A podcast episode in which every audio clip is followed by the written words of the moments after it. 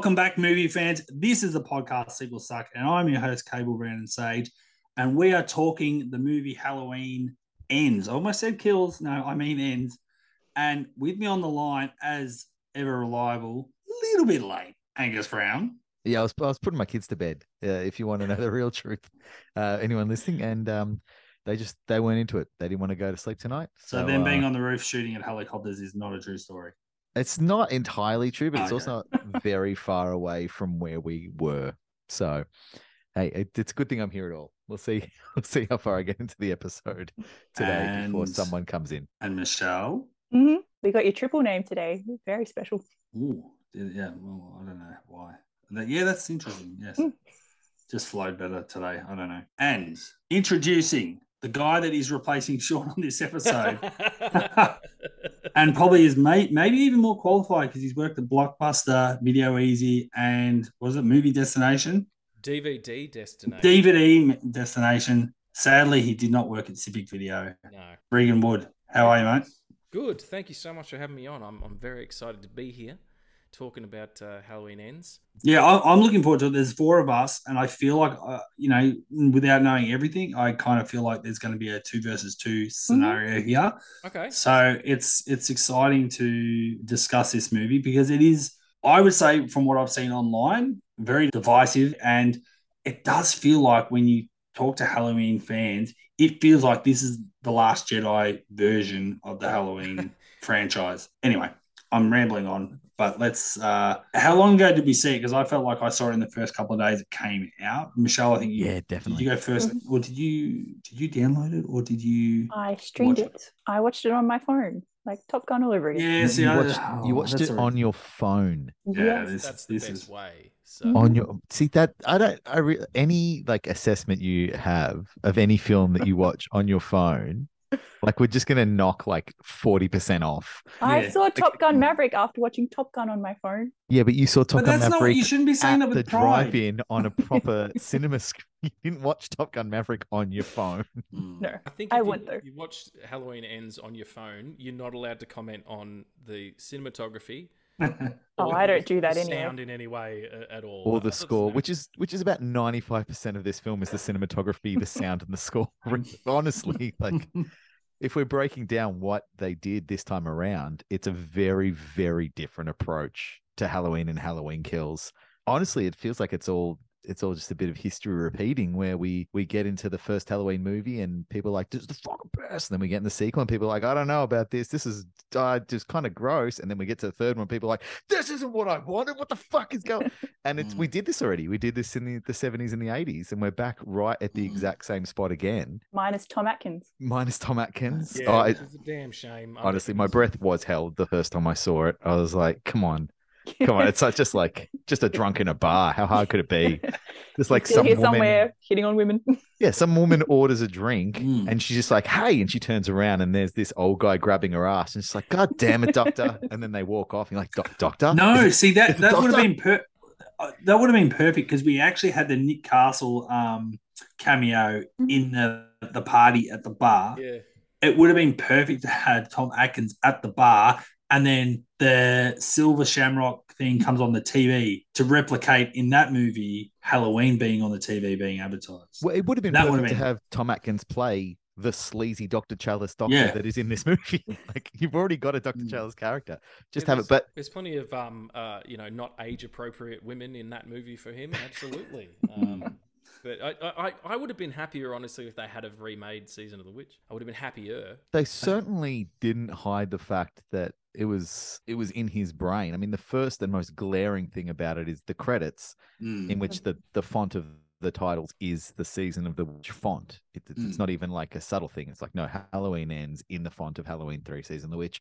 The other thing is in interviews, David Gordon Green's been going around saying that in every single version of the draft, including the shooting version of the script, the final one that he was ready to go and shoot, at the end of the film, uh, there was a shot that took place in a factory that was producing Halloween masks, and as like that zooms in, you see it's producing the witch and the pumpkin and the the skull, and you see the silver shamrock logo, and then after it does that batch, it starts producing the Michael Myers mask coming out of the machine. and Silver Shamrock is making Michael Myers masks, and he always like, yeah, I want a shot Silver Shamrock Factory. We're making, and then he he hasn't said why, but he's like, yeah. Then when we got to filming, we didn't do it. I was like, what the fuck, man? I would have liked it so much better if that had happened. Is Yeah. it relegated to, to, to deleted scenes? Do you think? never shot it. They- they never, never shot it. shot He it. said, yeah, he said that it was in the script, and then they got to filming, and they just never filmed it. And there's no in every interview I've looked at, there's no further explanation as to why. I don't know if it's budget or time or somebody taps him on the shoulder was like, no, but it uh, it feels like it would have been a very cool nothing. thing. Come on. Yeah, it feels like it would have been a really cool thing. I feel like Mm. it's it's already starting to to bubble, and there's there's probably not any point like skirting around it. But I feel like Cable is right, and half of this this group did not enjoy Halloween. And so why don't we Well, whip around and actually We know Michelle didn't, but why don't we say what our actual opinion? Michelle, what did you actually think of the movie? I enjoyed the opening scene, and then it was just all downhill from there. The opening, like up to the the credit with Corey and the babysitting, Mhm. and then credit, and then that's it. That's the Pretty only much. Hold open. Yeah. Yeah. great, Mhm. good, oh, succinct. Regan, Regan, what did you think of it? I had a. I, I, I thought it had started really strong as well. I was like, oh, okay, this is this is going to be interesting, and then it kind of it does the same thing that the Rob Zombie one does. Uh, uh, you know, more so in the second one, the the Rob Zombie's Halloween two.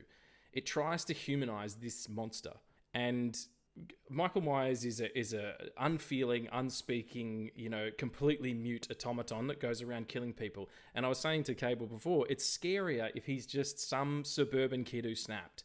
I don't need to find out where he came from and what his background is. And in this time, like this particular film, we get the same thing, but it's Corey who we're we're, we're following, and it's his story, and you're trying to sympathize this guy who ends up being, you- I don't know, Robin to to Michael Myers Batman. And, and then uh, it, it sort of does a disservice to. I, I do like the idea that Michael would be almost infirmed, like he, he would be in his 60s at this point, um, that he is not as strong as he used to be. He took on an entire town, whooped all that ass, and then had to go into hiding to, to repair. But the fact that this this little kid who's who's you know built like a jockey's whip can trounce him in a in a sewer and steal his mask, it just takes away a lot of the power of those characters. And they do the same thing with Laurie as well by having her all of a sudden become from what we learned in these last two Halloween films, Halloween uh, 2018, Halloween Kills, of this completely insane uh, uh, person bent on protecting herself and those around her from the possibility of Michael Myers.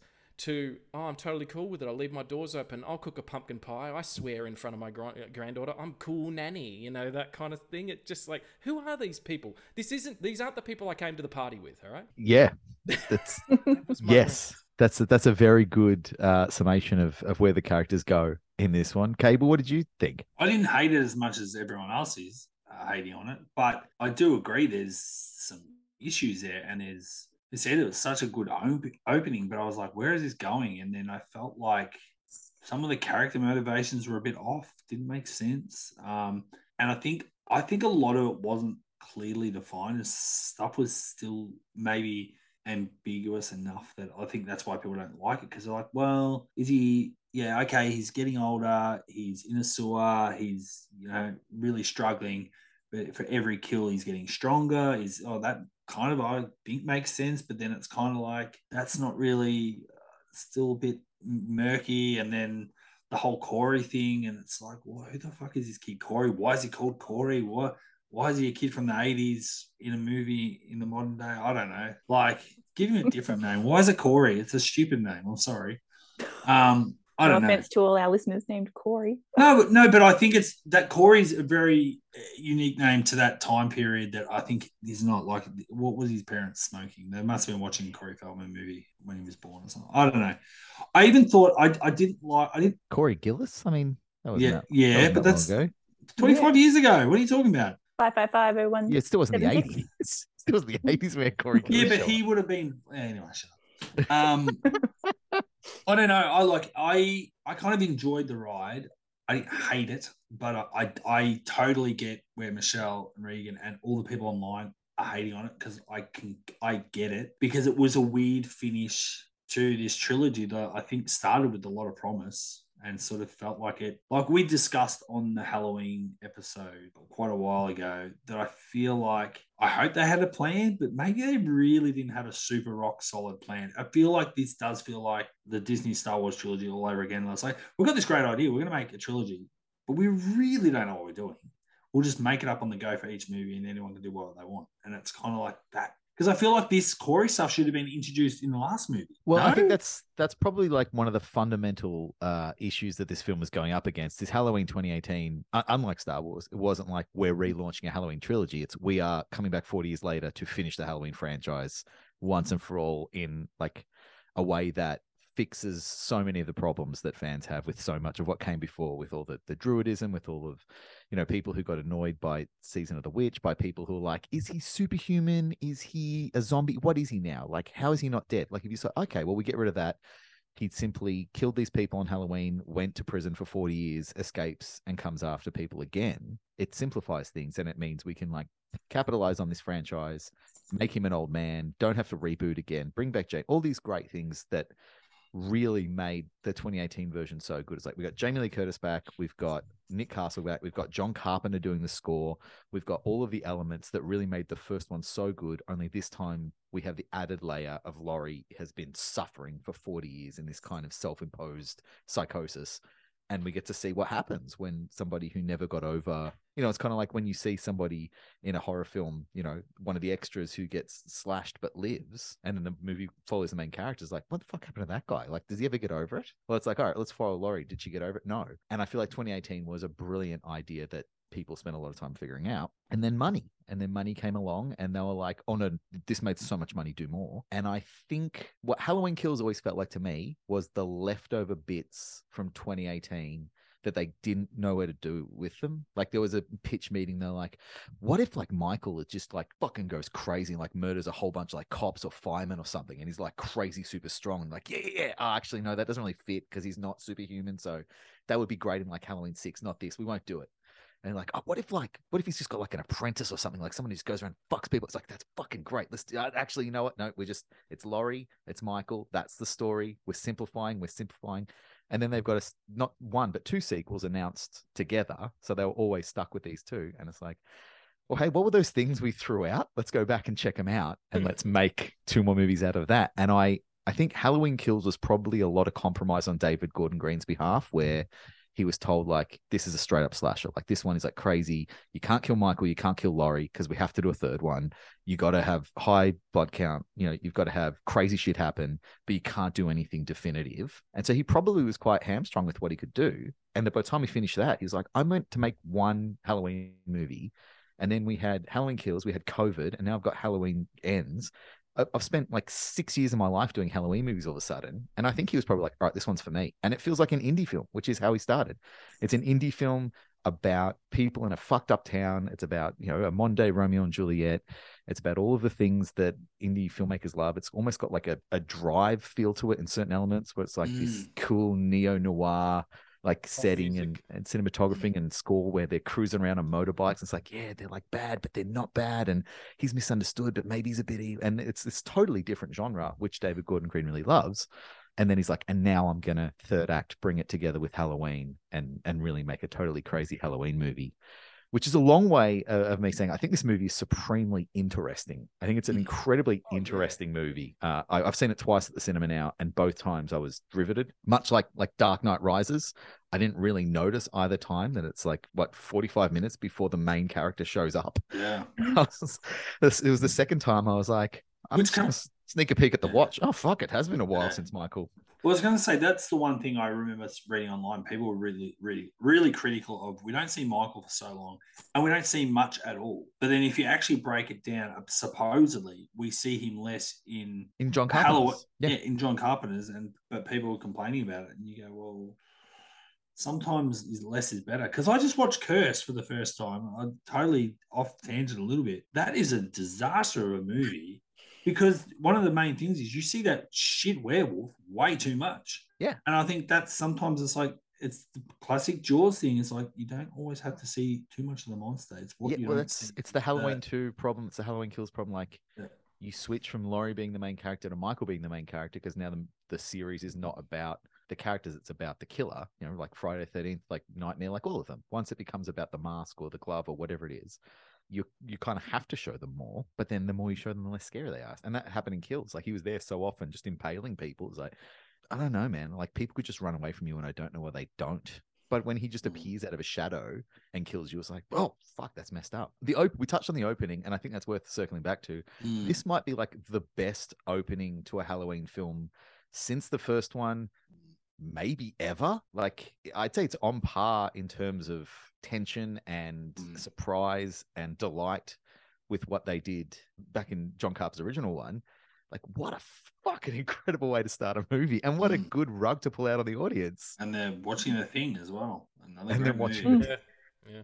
That's Um, a, a good sidebar. Do you, talking about do that. you think though that the only issue I have with it, and it's not uncommon, well, I would say it's a little bit more uncommon to have an older male babysitting. Now I understand if there's more of a family connection and oh, our son, you know, my son from yeah, you're his coach at baseball, little league or whatever, and you know, we need help with on this particular night. Can you just look after him for a few hours? Well, they cover was- that. They made it pretty clear that he. Yeah, so the absorbed. the babysitter Did they- cancels last minute, Yeah, he was there. Oh, did and they? he's their gardener, and Ah. they it's the dad's work Christmas. How did so I miss can't- that? How did I miss that? Yeah, the I- mum's like, wow, she's, well, I can't you remember the name. She's like, such and such just cancelled last minute. Uh, you know, I don't want to go, but it's his work Christmas party, so we have to go. And then the dad says like, oh, I hope he's a better babysitter than he is a gardener. Hmm. And then he's like, you should put some hydrangeas in because they'll really get some nice flower. And he's like, he's kind of a dick to the dad about Jeez, like, I must I have been actually re- am good at being a I gardener. I must have been really enjoying my choc top at that point.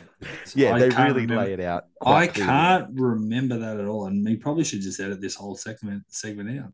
Not at all. great. You throw up a 'Cause you may like not be the only one who missed it. Gardener though, and then not have him kill anyone with shears or anything. You know, like oh, he's a shitty mm. gardener. All right, I'm going to kill you with secateurs mm. later. Mm. Small rake. Mm. Um that both times I was in the theater when that the opening happens. The second time I had a row, I didn't realize until after the movie, I had a row of 11 and 12 year olds sitting behind me whose dad had bought them.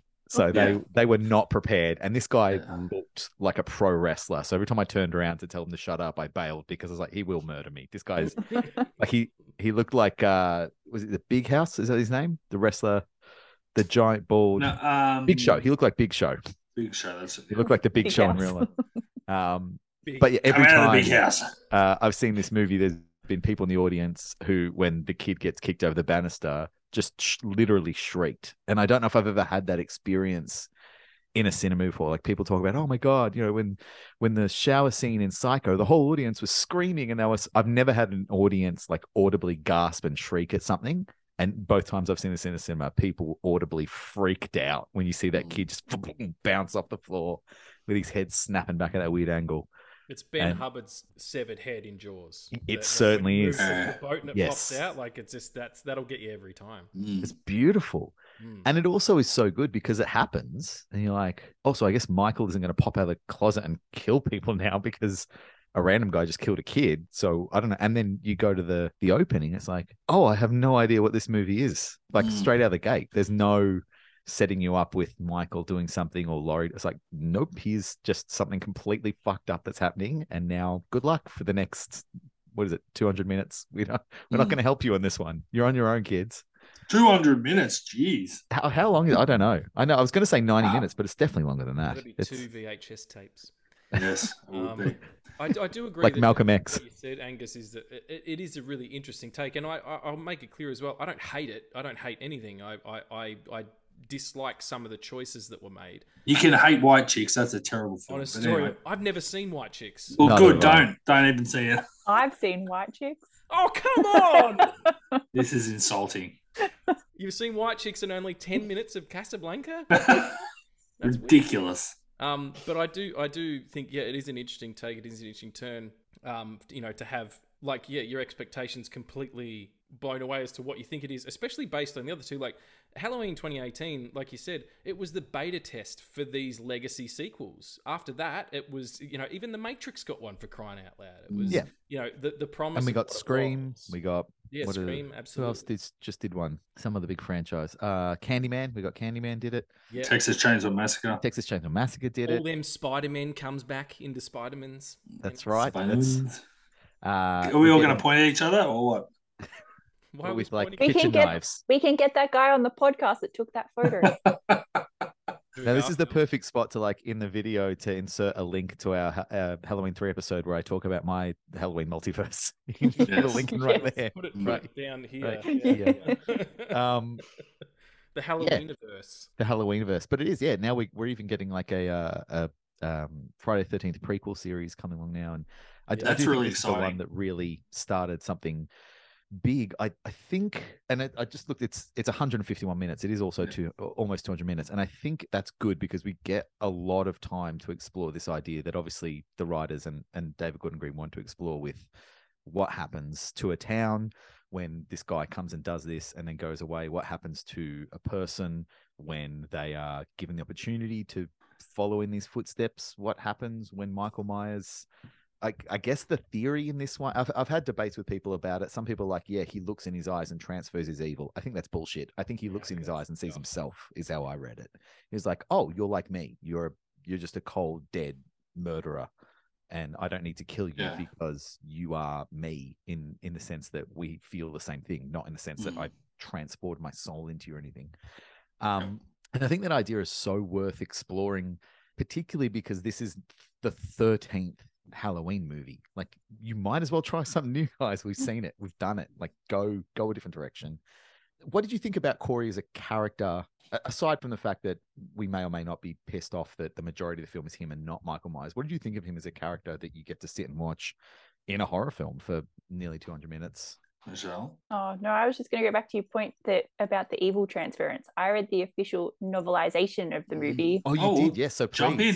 Jump tell in. us, tell us what what and what's the deal? so many extra scenes that weren't in this movie that made a lot more sense to that theory. Like there's a bit in the book where there's like a little girl that's been taken by her father, you know, like a custody agreement, and she's all tied up. And Michael Myers breaks into the house, and the next thing, this little girl is killing her father because she's had that like eye to eye contact with Michael Myers. And there's a few scenes like that where it makes a whole lot more Mm. sense. And even not to spoil the book for anyone, like a big spoiler alert, but the I end I have of ordered it and it is on the way oh, to my house. do you want do you want me to ruin the end? It ends at the Shamrock Factory, and there's some masks. Yeah. being- Everyone just- he Well, I won't. I won't ruin it for you, but it ends differently to the movie. I can I can just do this and you can tell everyone how it ends. All right.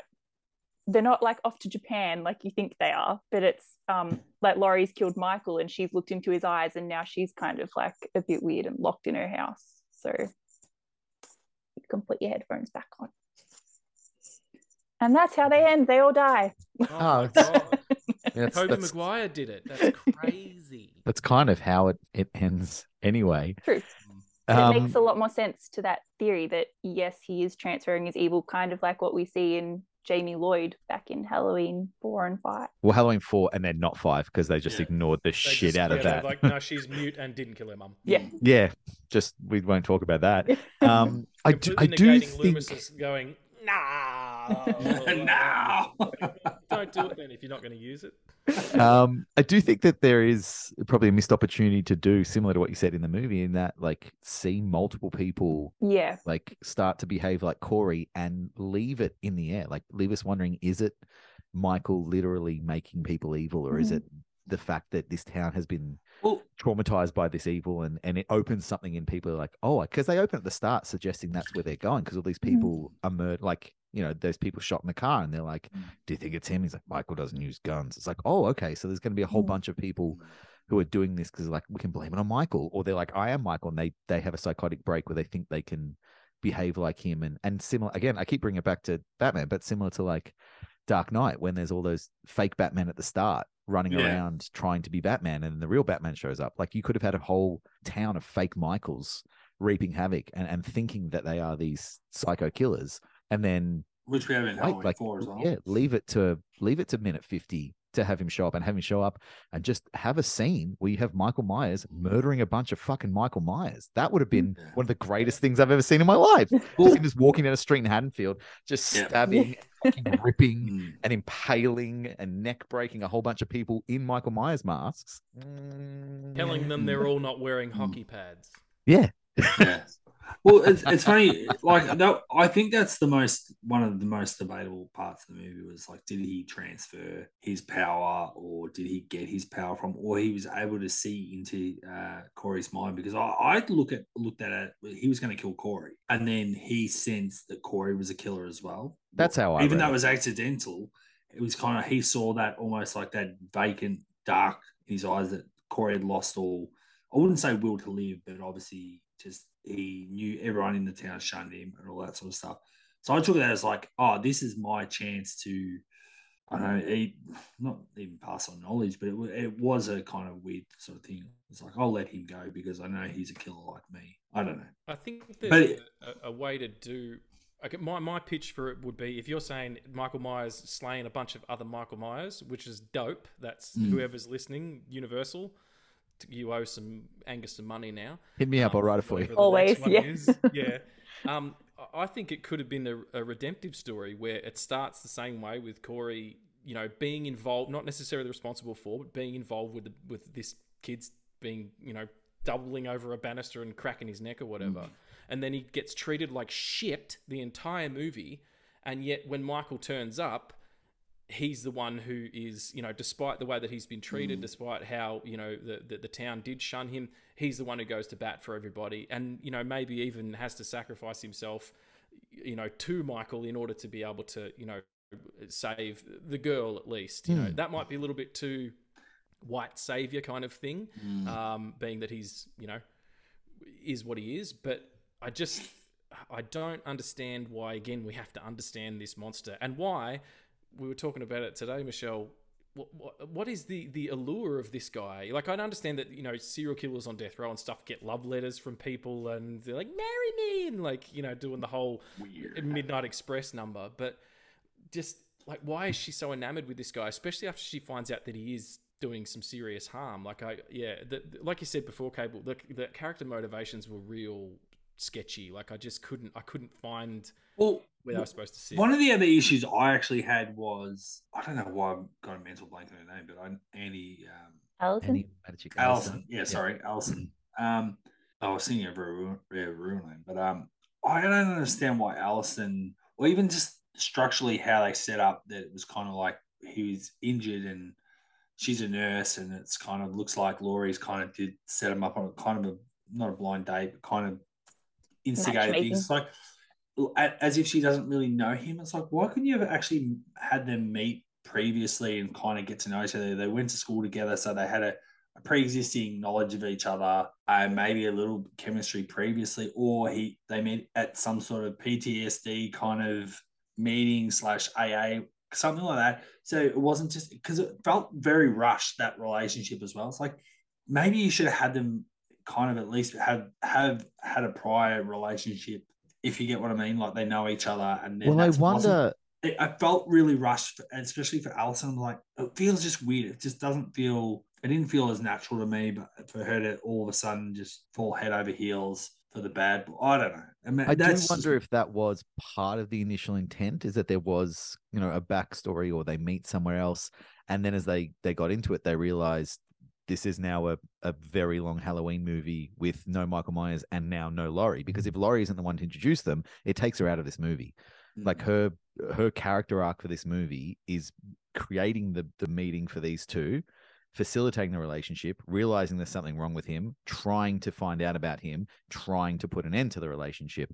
If she's not the instigating uh, reason that they're together, like she's out. She's out of this movie until the end, and then there's no reason for Corey to come for her. And basically, like, what what the Halloween movie is is it's Andi and Corey cruise around on motorbikes, and then he goes and kills a few people, and then Laurie's sitting at home baking pies, and in the final 10 minutes, Michael comes to her house, like the rest of the movie didn't happen.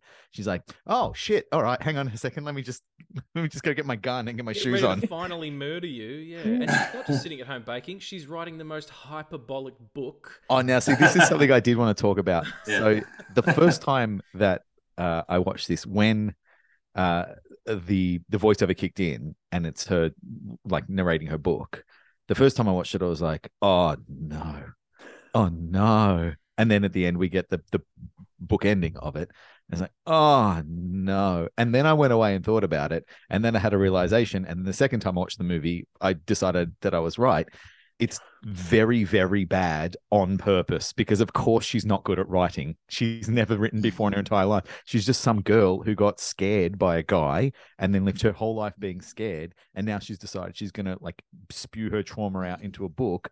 Of course it's not a good fucking book like there's no way it's going to be good so when she's writing things like it's finally time for me to say goodbye to my boogeyman and see some cherry blo-. like she's just regurgitating shit that people say to her. It's like, oh, I thought I'd go see the cherry blossoms. She's like, mm, cherry blossoms. Like, of course she's a bad Consonant in there author. somewhere, buddy. Come on, like It would be so go. disingenuous. I I- mean, that's that's always one of the most uh, one of the biggest leaps in Scream 4 is that Sidney is a best-selling author and is excellent at writing books when she's never put pen to paper in her life. But at least with Sidney, she trained as like an actor and had some kind of creative background. Laurie has none of that. She was like hiding in a cabin in the woods with a gun. Mm. She's probably like hunting bears with her bare a lot, hands. you know, hunting bears. Yeah. like she's probably like, I'm gonna take on a bear. If I can kill a bear, I can kill Michael. like she was fucking crazy in the That's 2018 the one. best logic I've ever mm. heard. I can give you. But- Like she's not out there studying like story and learning how to mm. write. Yeah, it, it, it makes sense that She a her Robert McKee seminar. yeah, it Ah, makes sense that her shit, book would yeah. be bad. And But I then- quite like that her book is bad. I think that's very honest and it made me love the narration. You probably well, I don't know if you're right, but it makes that actually logically makes a lot more sense because unfortunately in movies and even TV shows, some of our characters are very good at a lot of things that you know, okay, there's some guys that are just good at every sport they play. Um, but there's not a lot of people that are really talented at so many things. And maybe she's telling it some and maybe it's just I mean, she can't even bake a fucking pie. It Like, reminds we me- know it- that she's or not great a pump, stuff. or carve a pumpkin very well. Carve Yeah. the Yeah, shit that's out of it with that 45 at the end. I tell you what. But it, it, it reminds me of remember when Dirk Diggler went to go sing? He thought he was going to be a singer in Boogie Nights, and he's terrible, and he thinks he's so good, and it's like it reminds me of that. touch. Mm. That's a cut scene. It's like Laurie decides she's going to record a country album, Yeah. and it's it's just Allison showing her how to use GarageBand. Mm. or he's like, okay, and just like strumming the guitar. Look at the track list. All these songs are about Michael, aren't they? Yeah, they are. Yeah, yeah. Can I just bring up the really random? Um, someone that died was listed as a death in Halloween Kills was actually alive, and they she somehow survived, and she was outside the supermarket when Laurie was uh, smiling. Was that just not the most random thing? That girl had what did he put into her throat? It was A broken window. bulb. He, Like- yeah, the, it was the Oh, yeah, that's right. He's- luminescent. Yeah, and Yeah. it's like she she's to- she was totally dead. I just don't understand. Well, we talked about this in the Halloween Kill- Kills episodes. That was Mm. actually one of the most harrowing parts of Halloween Yeah. Kills. Is she's incapacitated, Mm. lying there watching her husband get stabbed repeatedly in the back as he Mm. bleeds to death, and, and she can't help him. And it was A it was fluorescent really light. ups- it on was really it. upsetting. They're not even husband's flattering dead. for anyone.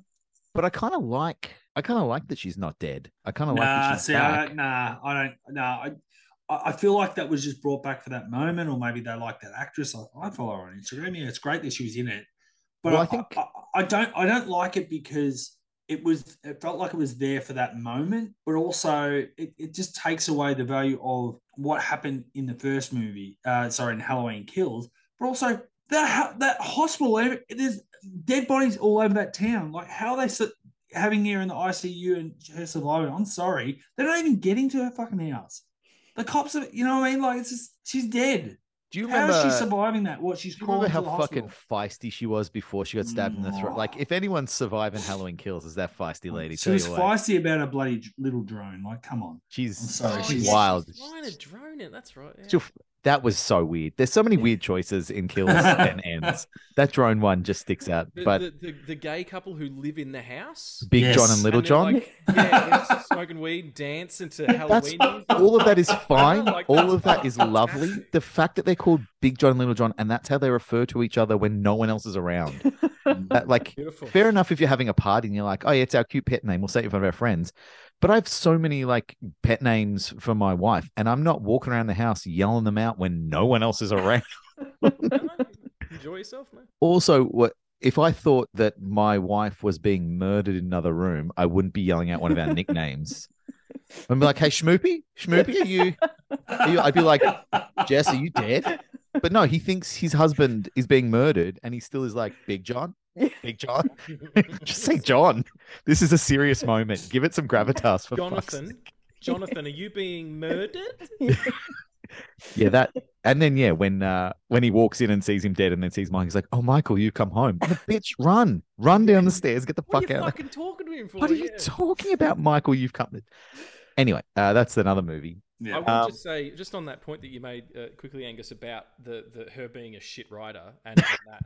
th- th- how how does that then extend to other people in the film? Like the woman who calls up the radio DJ, and she's talking about, and she uses that um, uh, the Nietzsche quote. Uh, you know, oh, if you stare into the abyss, the abyss stares back into you. Like, shut the fuck up. Like that's not that's not how people talk. I don't know. Come Have you ever listened to late night call in radio? Like that's Okay, when yeah, all that's- the yeah, armchair call. philosophers call up, Oh, really who like really think that they are. I thought the above Nuffies call throngs. at that time. They uh, they call up and they've got their quotes that they think, really think that there's something special. I do. That is the one character in this movie though that I I don't quite really I, I can't find a place for. Like when I figure out what I think this movie is about is the DJ, and Mm. I absolutely cannot accept that we open this movie with the voiceover of the radio DJ. Mm. I, I cannot accept the the opening sound and the final sound of this movie. I can't accept that we open with like the W the urge and then this guy and then this song and then we end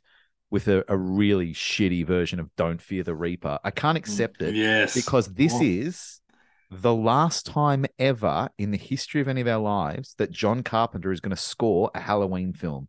You couldn't get him to write the definitive final score, the end theme for Halloween, and put that at the end of Halloween Ends.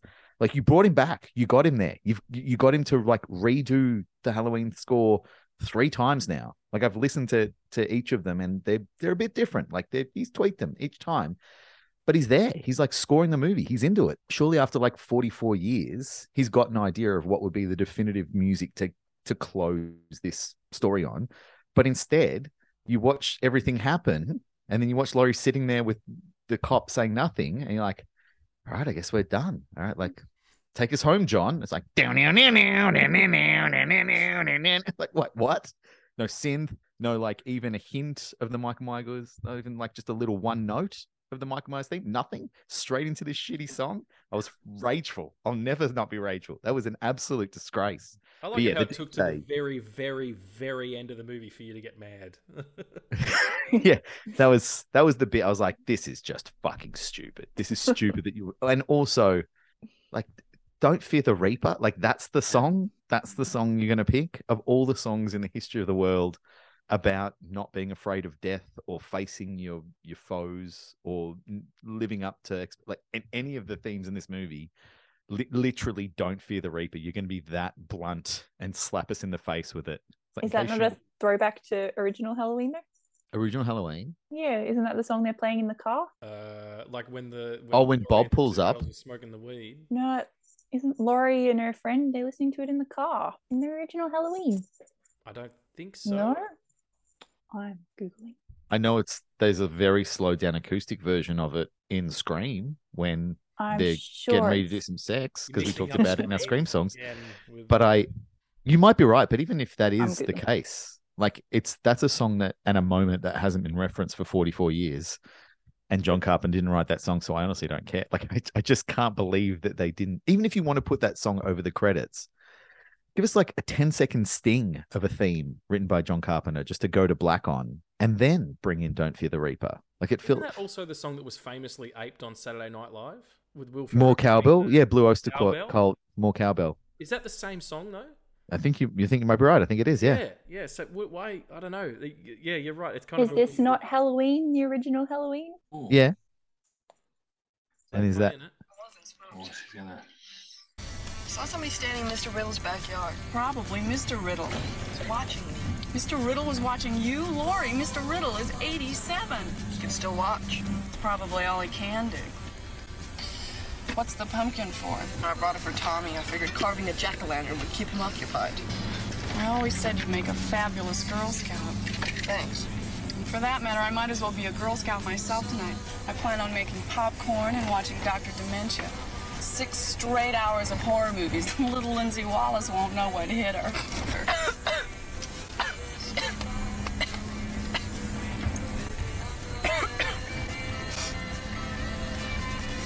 Well, that would So that would make sense. The idea is that was the last time Laurie was like truly safe and happy. Was sitting next to a friend listening to "Don't Fear the Reaper." So 44 years later, we're back hmm. sitting next to a friend listening.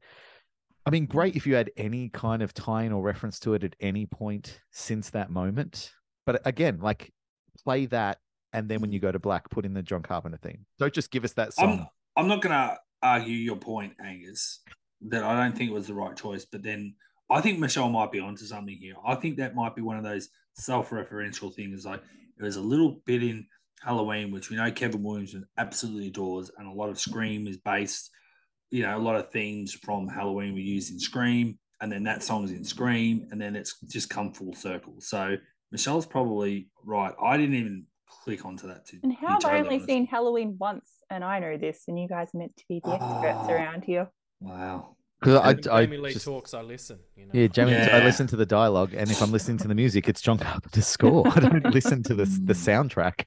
He did Um, a baller remix with um, Trent Reznor as well for the for the, for the 2018 one. Like Really good. Shit. Yeah, that was fantastic.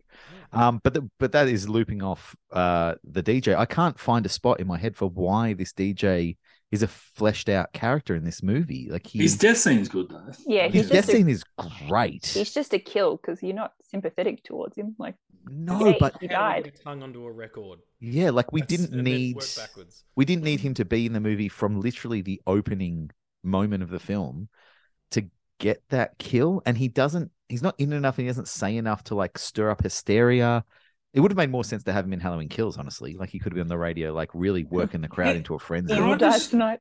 Can I just throw, as we're talking this movie out, can I just throw out a, fo- a weird sort of theory when talking about the DJ?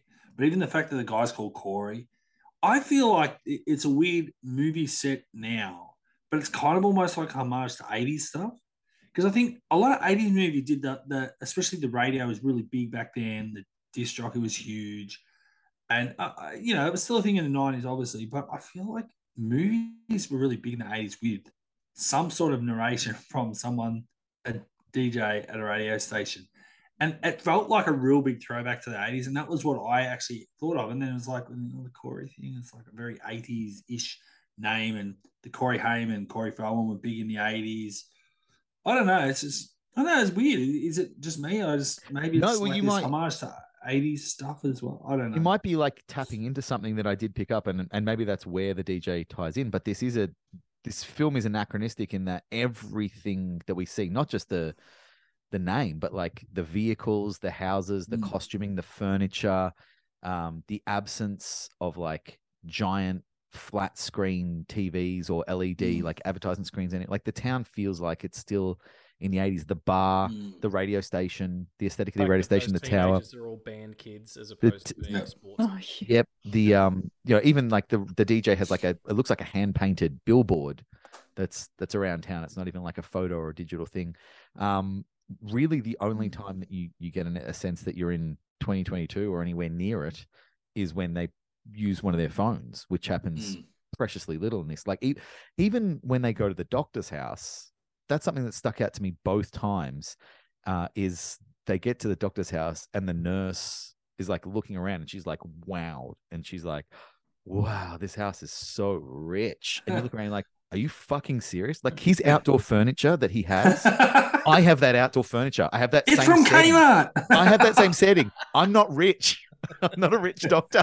I have the same fucking thing. I got it for Mm. free off Gumtree for Christ's sake. Like I, I looked around and I was like, there's nothing rich. Like even the brickwork around the pool. Yeah, I, don't know if anyone else saw this. It's something that I, I hope there is a reason for it, but I'm presuming it's just location. But when she's at the door, the sliding glass door looking out the pool, there's either like kids' handprints or scratches from a dog scratching on the glass Yeah, on the glass. all yeah. over it. And I was like, he doesn't have kids or a dog. So what is that? And it's too low for it to be like Corey or Michael trying to break in earlier. That's clearly just a part of the house that they've hired for this location. That W- had a Did no one yeah. think to like try and Give mask a that? squeegee. Mm. I hope that's in the book. But yeah, like nothing in it is is now apart from him saying Yeah. Alexa. That's really like the only part of the house that feels modern. Everything else, Yeah, it's like a very town So like maybe been stuck in the eighties a bit. Oh, I don't know. It's, Well, maybe that's the point. Maybe Haddonfield is trapped in 1978, and maybe the town has never been able to move on from what happened when Michael Myers came and killed those babysitters all those years ago. And that is meant to be a very deliberate choice across the board. I can only assume it is, as to why everything we see feels like it hasn't moved on. And the, the kids who should have fucking left, like Corey should have left. There's no reason to stay in this town. Everyone hates you. Allison should have fucking left. And when they address it directly, all she can say is, all my memories are here. Like maybe they're trying to set up this idea that this town is just a trap. No one can leave. Like uh freaking uh what's his face? The Evil Dies Tonight and Halloween Kills. Little kid Ah. who grows up. Tommy? Tommy, little Tommy Doyle, he stays, and Lindsay, she stays. Uh, the cop who retires, he just becomes a security guard at the hospital in Halloween Kills. Mm, like no mm. one leaves this town. This woman saw her mm. husband get murdered and got her throat gashed open by a killer who is still on the loose. He's not even in jail, and she stays. Like hmm. everyone stays in Haddonfield. So perhaps the what they're trying to set up in this is like this town is is a, a part of the evil of Michael Myers, and part of the the horror and the tragedy is you can't get out. The town doesn't grow, it doesn't evolve, it doesn't modernize. It actually looks quite rundown and shitty. Like there's no industry there. Everyone looks kind of dirty and broke. Uh, the rich family at the start, whose kids get killed, are the only people who seem to have a nice house, and even the house isn't that nice. It's just three stories. Mm. Like it's basically just it's just there for the yeah, it's just there for the kill. just there for to, to kill your children. Yeah, like nothing in this town feels like we're watching it today. It could be, you know, it doesn't have to be 44 years after John Carpenter's one. It could have taken in 1980, like you said, Cable. So maybe that's the whole point that David Gordon Green is trying to get across with this one. Is like Michael came and did this thing. He went away. The town tried to deal with it. They never could. He came back and it just fucked them completely. And now the whole town is just a part of him and he's a part of them to the point where now they are starting to replicate his crimes at the start or kill themselves because they can't handle it or eventually become him, which is what happens with Corey until finally they fucking put him in a meat grinder. and that's that's it. It's the only the only way they drive him through the street and collectively as a town put him in the meat grinder so they can move on. And maybe that is the whole point, and that is why the movie's the way it is, and it Mm. feels so strange. Well, even, even the even the meant to be car modern. even the car yard and, and all that sort of stuff. Like not that car yards you can even really put a time frame on them, but I do feel like you know I think of movies like Used Cars, the eighties, Stand by Me, eighties, like just you know kids going. I don't know, just everything about it. Did, you know, the more I think about it, it felt very like like homage to the the eighties. Well, even the And then- band kid's car isn't Yeah. it like it's Yeah. meant to be this expensive car and it's an 80s car. Mm. And then when his dad comes in, he's like, My idiot son was driving around. He's got like this slicked back long hair from the Mm. 80s and he's wearing like an 80s sports jacket. The more we talk about this, I think we've really just hit on what the fucking point of this movie is. Yeah, you It's like- that the internet? We've broken. We've cracked the case. Yeah, the whole Mm. thing is just it's it's a town that's a vortex. It's like the Mm. Bermuda Triangle. They ev- the rest of the world moved on and they didn't. So It could be a basically Twilight Zone John episode. Hughes picture, Yes, and and you know because there's a lot of pop music, like non-diegetic pop music. yeah. Absolutely. Um, and uh, so it's a, so it's it's you know 16 candles or or, or the Breakfast Club if someone ended up murdering everybody. You have just like made me like this film 10% more. That is exactly what this is. That's exact. No wonder I'm so interested. But but even even to the even to the fact that he's uh scarecrow mask that feels really 80s i don't know it's, It's a cheap, weird. shitty plastic mask with the Mm. elastic band. Yeah, you, you've you've now and like her jacket that she his shitty the motorbike. more you know the more we're talking about the more it's the 80s film Yeah. It it's um yeah, it's great. Like like you said, I hadn't even thought about the decor of the houses, but the more you think about even Corey's mum and how she's a real bitch to the dad and all that, like you know that even the decor felt felt a bit more eighties, early nineties, if anything. Um, the Those how's it? Relationships too as well like the the the mum and the dad you know the the, the put upon uh, uh, you know husband and and and the the strange you know oedipus you know mother kind of thing going on um, and then you've got the doctor and the nurse like the comely nurse and the older doctor like that Yeah. feels very old Doctor's slasher Callus. flick. But yeah, the the Yeah. relationships feel, and you've got the grandma and the younger daughter, and then the two teenagers getting together. It's it's like it has those those tropes of what you know young coming of age movies have, and also 80s slasher flicks as well. Mm, it's crazy. Well done. I'm you, you, you, you're right, Angus. I actually like it a little bit better now because I it a bit better. Yes, three to one now. This is, Yeah, it's We, not much Angus, more of a we got him over the line, Angus. That's a, at least we haven't made you like it less. I think that's a win. just close my laptop. No, you're all fucked and just So, That's- Michelle, so in the book, does it say Haddonfield? Feels like 1980s ish. no, but Well, I we could think edit there it I think there's definitely an argument to be made that you could like look at, uh, depending on how much money this winds up making, and it was number one at the box office for a little bit. Like there is an, a a version of this story that plays out where you know Halloween Returns is the next movie that we get, and this they this is a a parallel universe or something. Like it feels so disconnected from now you could I, I know i joked about the halloween multiverse but you could legitimately like have the next movie and set this up as be like that was what happened in like earth 22a this is like it's earth 22b michael it's a totally different thing And there's a And on. DeLorean? Yeah, because okay. it, it's it is so it is such eh, I- i can understand that he wrote that they wrote and created halloween 2018 to be a standalone thing and that the other two films were probably like offered slash hefted upon them as like hey this one made a lot of money there's two more happening you can do them or someone else can do them. And they're like well we're going to do them. Like this is our kind of thing. So i can understand the first one was meant to be standalone and then two more came along. I can't for the life of me and i wish i could sit down with danny mcbride and david green ask Mm. how do you sit down and write halloween kills and halloween ends and try to tell anyone you came up with those two films together as the concluding chapters of a trilogy which connects to a 40 year plus history of a franchise like they could not be more different it could not be more Yeah. different has a, probably a lot to do with um, uh, COVID, and also probably has a lot to do with um, uh, U.S. politics. Like that second uh, uh, Halloween Kills film, that's a mob movie, and they are literally chanting. Um, Evil dies tonight. That sounds an awful lot like lock her up. You know what I mean? Like they're, they're they're saying a few things there, that, and then you get to you know 2022, and we can finally get Halloween ends out, and the whole the idea of what they were doing probably shifted completely. Maybe they wanted to stay away from where they were headed because it was not commenting on what they needed to comment on anymore. Being that they're, um, you know, like the the the uh, young girl says in in Scream Five, uh, it's a um, elevated horror now. Mm.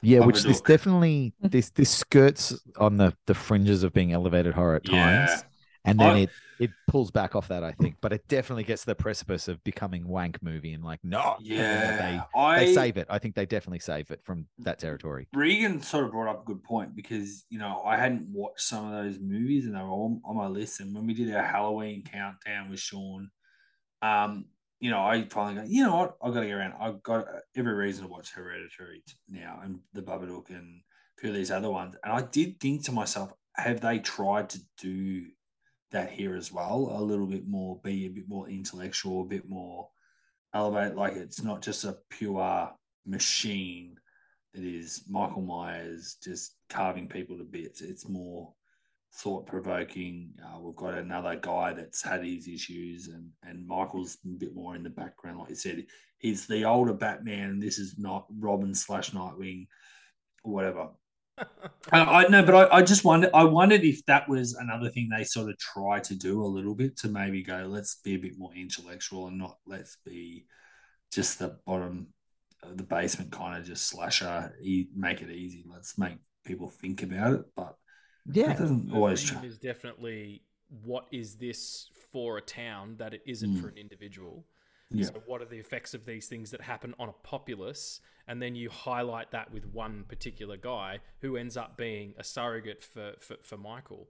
Mm. Um, so there's definitely yeah, there's there's interesting themes going on there, but it's not Midsommar or anything. It's just Mm. Thank God. It's no, it's too attached to what it already was to be something different like that. and that is something that I think it, it should be applauded for is that it, it like I said, it's the thirteenth one that's been made. It's meant to be the final, final one that finally It's wraps not up It's- everything. I'm, I'm telling you right now, there'll be another film with Michael Myers in it. Oh, there absolutely will be, but I, there won't be another that. Laurie Yeah, Strode one. yeah. This is the, This is the the end of that, and and where we go from here Mm. um, will probably it. I think where we go next will either be absolutely incredibly good or absolutely incredibly bad. I don't think there's a middle of the road for what comes next for Michael Myers. Someone will have the best way to restart this, or someone will have the laziest way to restart this, and one of those will win. But I do think something that's really should be applauded about this is they they have done everything that, that I think they could and everything they should do to make this a brand new Halloween film. It is a mm. completely unique experience watching this Halloween film compared to any other film. And it did get me thinking, and I wonder what you guys think about this. But what is a Halloween movie? Like when you think about everything this series has been now, when you think about a Halloween, like it, every iteration of Halloween of Michael Myers, or the one time he's not there, every time you sit down and watch a Halloween Halloween movie, you are getting something different you are watching a, a different experience. I think the closest films I can think of in terms of tone would actually probably be four and five. Like they're really the ones that that stick the mm. closest together. Like one and two, even though they're set on the same night, it's a totally different experience. Three, obviously, then four and five are different from the first Mm. three. Then six goes off in a totally different direction. Then H2O is its very own of the time experience. And then It's set in California, no less. yeah, H2K is is, is a, reflection of what was going on at that period of of horror movies, and then 2018 again was a reflection. Like every Halloween film is very very unique and almost unto itself, and when you watch it, you don't necessarily feel like you're watching a repeat. Friday the 13th, there's like at least three of them that you can watch and be like, oh fuck, I thought this was the other one this happened in. Yeah.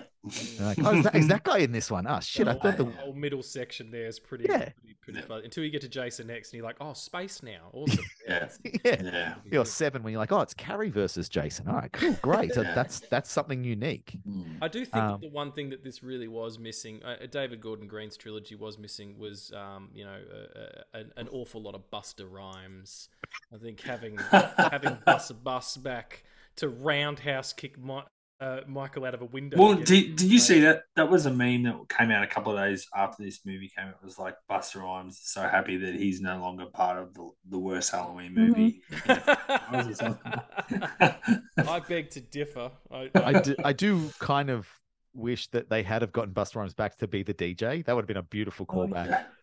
They should have done. They should have just like gone balls out with that because I know they had Nick Castle be the flasher, but that that almost was for a sad reason for me because Hmm. in Halloween and Halloween Kills he was part time Michael. They switched between Nick Yeah. Castle and um oh he's got three names uh J- J- James Jude Courtney.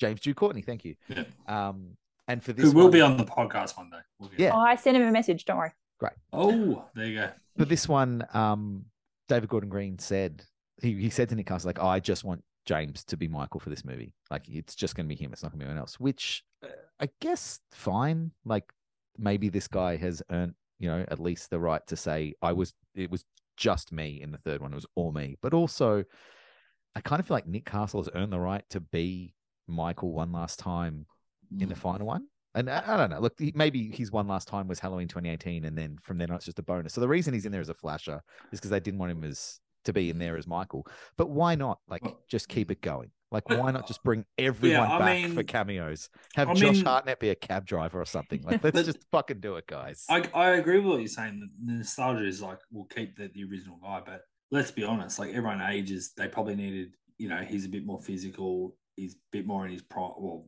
not necessarily in his prime, but in in peak physical condition to be Michael compared to Nick. And I felt like it was actually again very similar to this new Star Wars trilogy, where Peter Mayhew was Chewbacca for a couple of scenes, but he's getting older. He can't do it, and they got the new, the Swedish bloke that's Yeah, seven foot, whatever. The, the and, and it was kind of there was a couple of walking things. I said, Peter, you've got to be your Chewy, but then uh, I can't remember his name. I should know it, but the big Swedish guy anyway um, was Chewy for more of the physical stuff. Yeah. and then eventually he got the role as he's the younger version, and Peter obviously sadly is no longer with us either. So I think it's probably a case of. mm, But also, if ever there was a movie to like start off with the older, slower guy playing Michael and then transition to the Mhm. younger guy, it's this one. This is it. wow, Like the first yeah. couple of times we've seen Michael, he can barely stand True. up. Yeah, you're right. I But mean, who is it then at the end when, like, you know, obviously uh, uh, uh, he gets four minutes to have a fight, the fight of his life, and he just turns up at this house. Like, Laurie hasn't seen fucking diddly squat of him the entire movie. She's been dealing with this shit heap who's, you know, turns up with the mask on. Then actual Michael turns up, and there's no, I've been waiting for this, or it's just, it's just, you know, ham. They they go at it. He gets his wrist cuts a few times, and then mince. Who is the mince? I think Who's that's that James actor? Jude Courtney. I think the face we see Okay. is him with, Yes. with prosthetics and aging makeup. uh, I think yeah, they yeah, said it's, it's only him the entire film. Right. Oh, 100%. no I think there's already. I think uh, Jai's already. There's uh, Michelle could probably back James. Sorry, I don't know why. I think Jai is Courtney. the James Jude Australian actor. That's why I kind of Why confused. Courtney? What the f- That probably wish. throws him. James Jude. Sorry. Um, I'm pretty sure he showed uh, on his Instagram re- in the last few days. He's had behind the scenes shots where he was hours in the makeup chair getting the face done Wow. for obviously a lot of those shots. So. Yeah, okay. Um, it's definitely well, at least for a majority of uh, you know mask off type stuff, it's him. So Well, I saw online someone said they missed an opportunity to use Nick Castle for the um like the homeless guy that says I'm Michael Myers. Like that would have been a good yeah, throwback. As opposed to Yes. a flash, uh, I mean, Hmm. the indignity of it. Like, Yeah, on. like you already have a crazy old guy. Yeah. Uh, kicking around. Who says he's Michael it would Myers and he was Michael like, Myers. in a movie where you're trying to allude to the fact that like there is another troubled youth from Haddonfield who's turning to Michael Myers, having him literally kill Michael Myers would be a beautiful moment inside a moment inside a moment. You're like, oh fuck, that guy just killed the actual Michael Myers. Wow, Yeah. that's great. Yeah, it's a strange choice. Could be scheduling, could be Mm. also Nick Yeah. Castle's old. Maybe he was like, they said, What do you want to do? He's like something warm that I can do in like an hour and then go Mhm. home and have dinner. And like, hey, do you want to hang out in a dirty like bit of mud under a bridge and we'll have to shoot in daytime so we'll have to fuck around with lighting for a few hours and and wind and he's like no i don't Yeah. want to do that put me in interior where the lighting is set i'll show up i'll do my one take and i'll Mhm. leave and they're like, I'll "Fair drink a couple of beers and then whatever you say mr castle Yeah. um What's happening on that day, catering wise? Is it Taco Tuesday?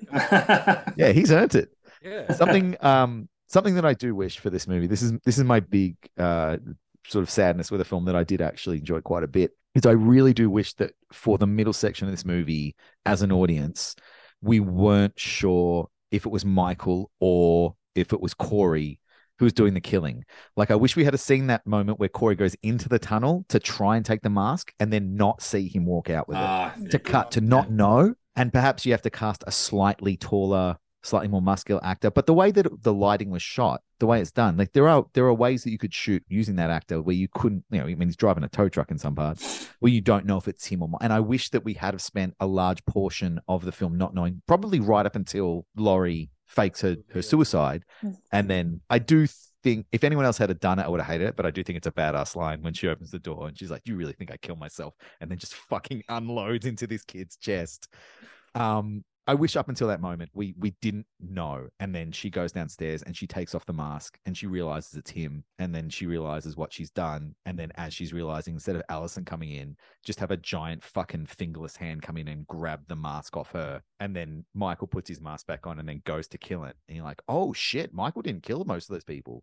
Yeah. And I get that means we can't have those scenes where Michael is helping him kill people, but that's also a lot easier to explain when it's like, why doesn't he just kill the kid at the end of killing the doctor and the nurse? Like, is he really capable of grooming a protege, or is he really that intuitive that he can tell this guy's evil, or is he? Well, he Just knows a- how to fucking drive. Like, what, I mean, come on. He's figured that out. The only thing I think really makes all that work is that, and this is something that uh, I spoke about briefly with some people after I watched it is like you always forget with the Halloween movies what these movies are at their core is an escape mental patient movie. Like you forget it's the classic tale of like you hear you hear over the radio in a couple of the Halloween movies like oh there's been a breakout from uh, the the asylum and you're like oh fuck yeah this is an escape mental patient movie. It's literally like the hackiest setup for a, a killing spree. But maybe because he is an escape mental patient, maybe because he's just a completely psychotic person, he just fucking loves seeing people murdered. And if someone else is going to do it, he's like, I'm not going to kill you. I just want to fucking watch people mur-. Yeah. so that that reads to me that he would love people getting stabbed so much. He'd be like, you you do some stabbing, then I do some stabbing. This is fucking great. My arms are tired. Now, so I can't. Do I've got less fingers. It's harder to hold a knife. So you do a It bit of is, stabbing. It is. I actually have those hands at, for my costume, and it's not great not oh. having two fingers to use. You like this the whole time. Yeah.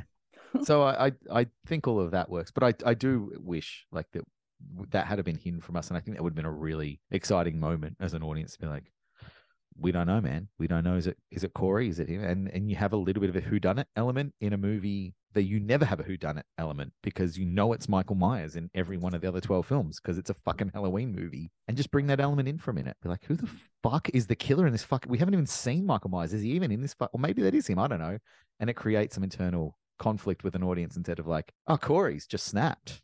He's just snapped and killing people now. And We're just watching a different psychopath kill people, and that makes me feel a bit strange about this experience of sitting in a dark theater Ah. watching a human kill other humans. I don't know if it's as fun anymore when just it's another young person who snapped. It's not as fun. It's, not as fun. as- It's not as uh, Now, please, there's not Michelle, that, there's not suspension of disbelief. Michelle, please tell me the person you felt sorry for the most getting killed was the dad. Ronnie? took a bull- Corey's dad that took a bullet. It's not even his Oh, dad. It's not even his his step- dad. It's His his stepdad. stepdad. Oh, it's, yeah, That's why he you know, calls him yeah, Ronnie. Okay, yeah, okay. He- His stepdad, but still, he's the poor stepdad. He was watching Hard Target, minding his own business. And hard target rules. And, it why why was he watching Hard Target? I, I was going to say there's there's a link. Yeah, one of tell me the link. Uh, the link is Hard Target was the is it Hard Target he's watching Yes. or is it another? Oh man, Ooh, Hang on, I I, thought to- it was, I thought it was Hard Target. Hard target. I have no. Uh, no, I'd go with Regan. He's he's he's a video store guy. He knows. Nerd. He just called you a nerd. That's fine. I'm cool with that. No, as soon as I saw Van Damme, I'm like, that's Hard Target. I know that's You, you can tell from the perm. I mean, come on. Yes, exactly. The perm, like he doesn't have a perm in every fucking movie.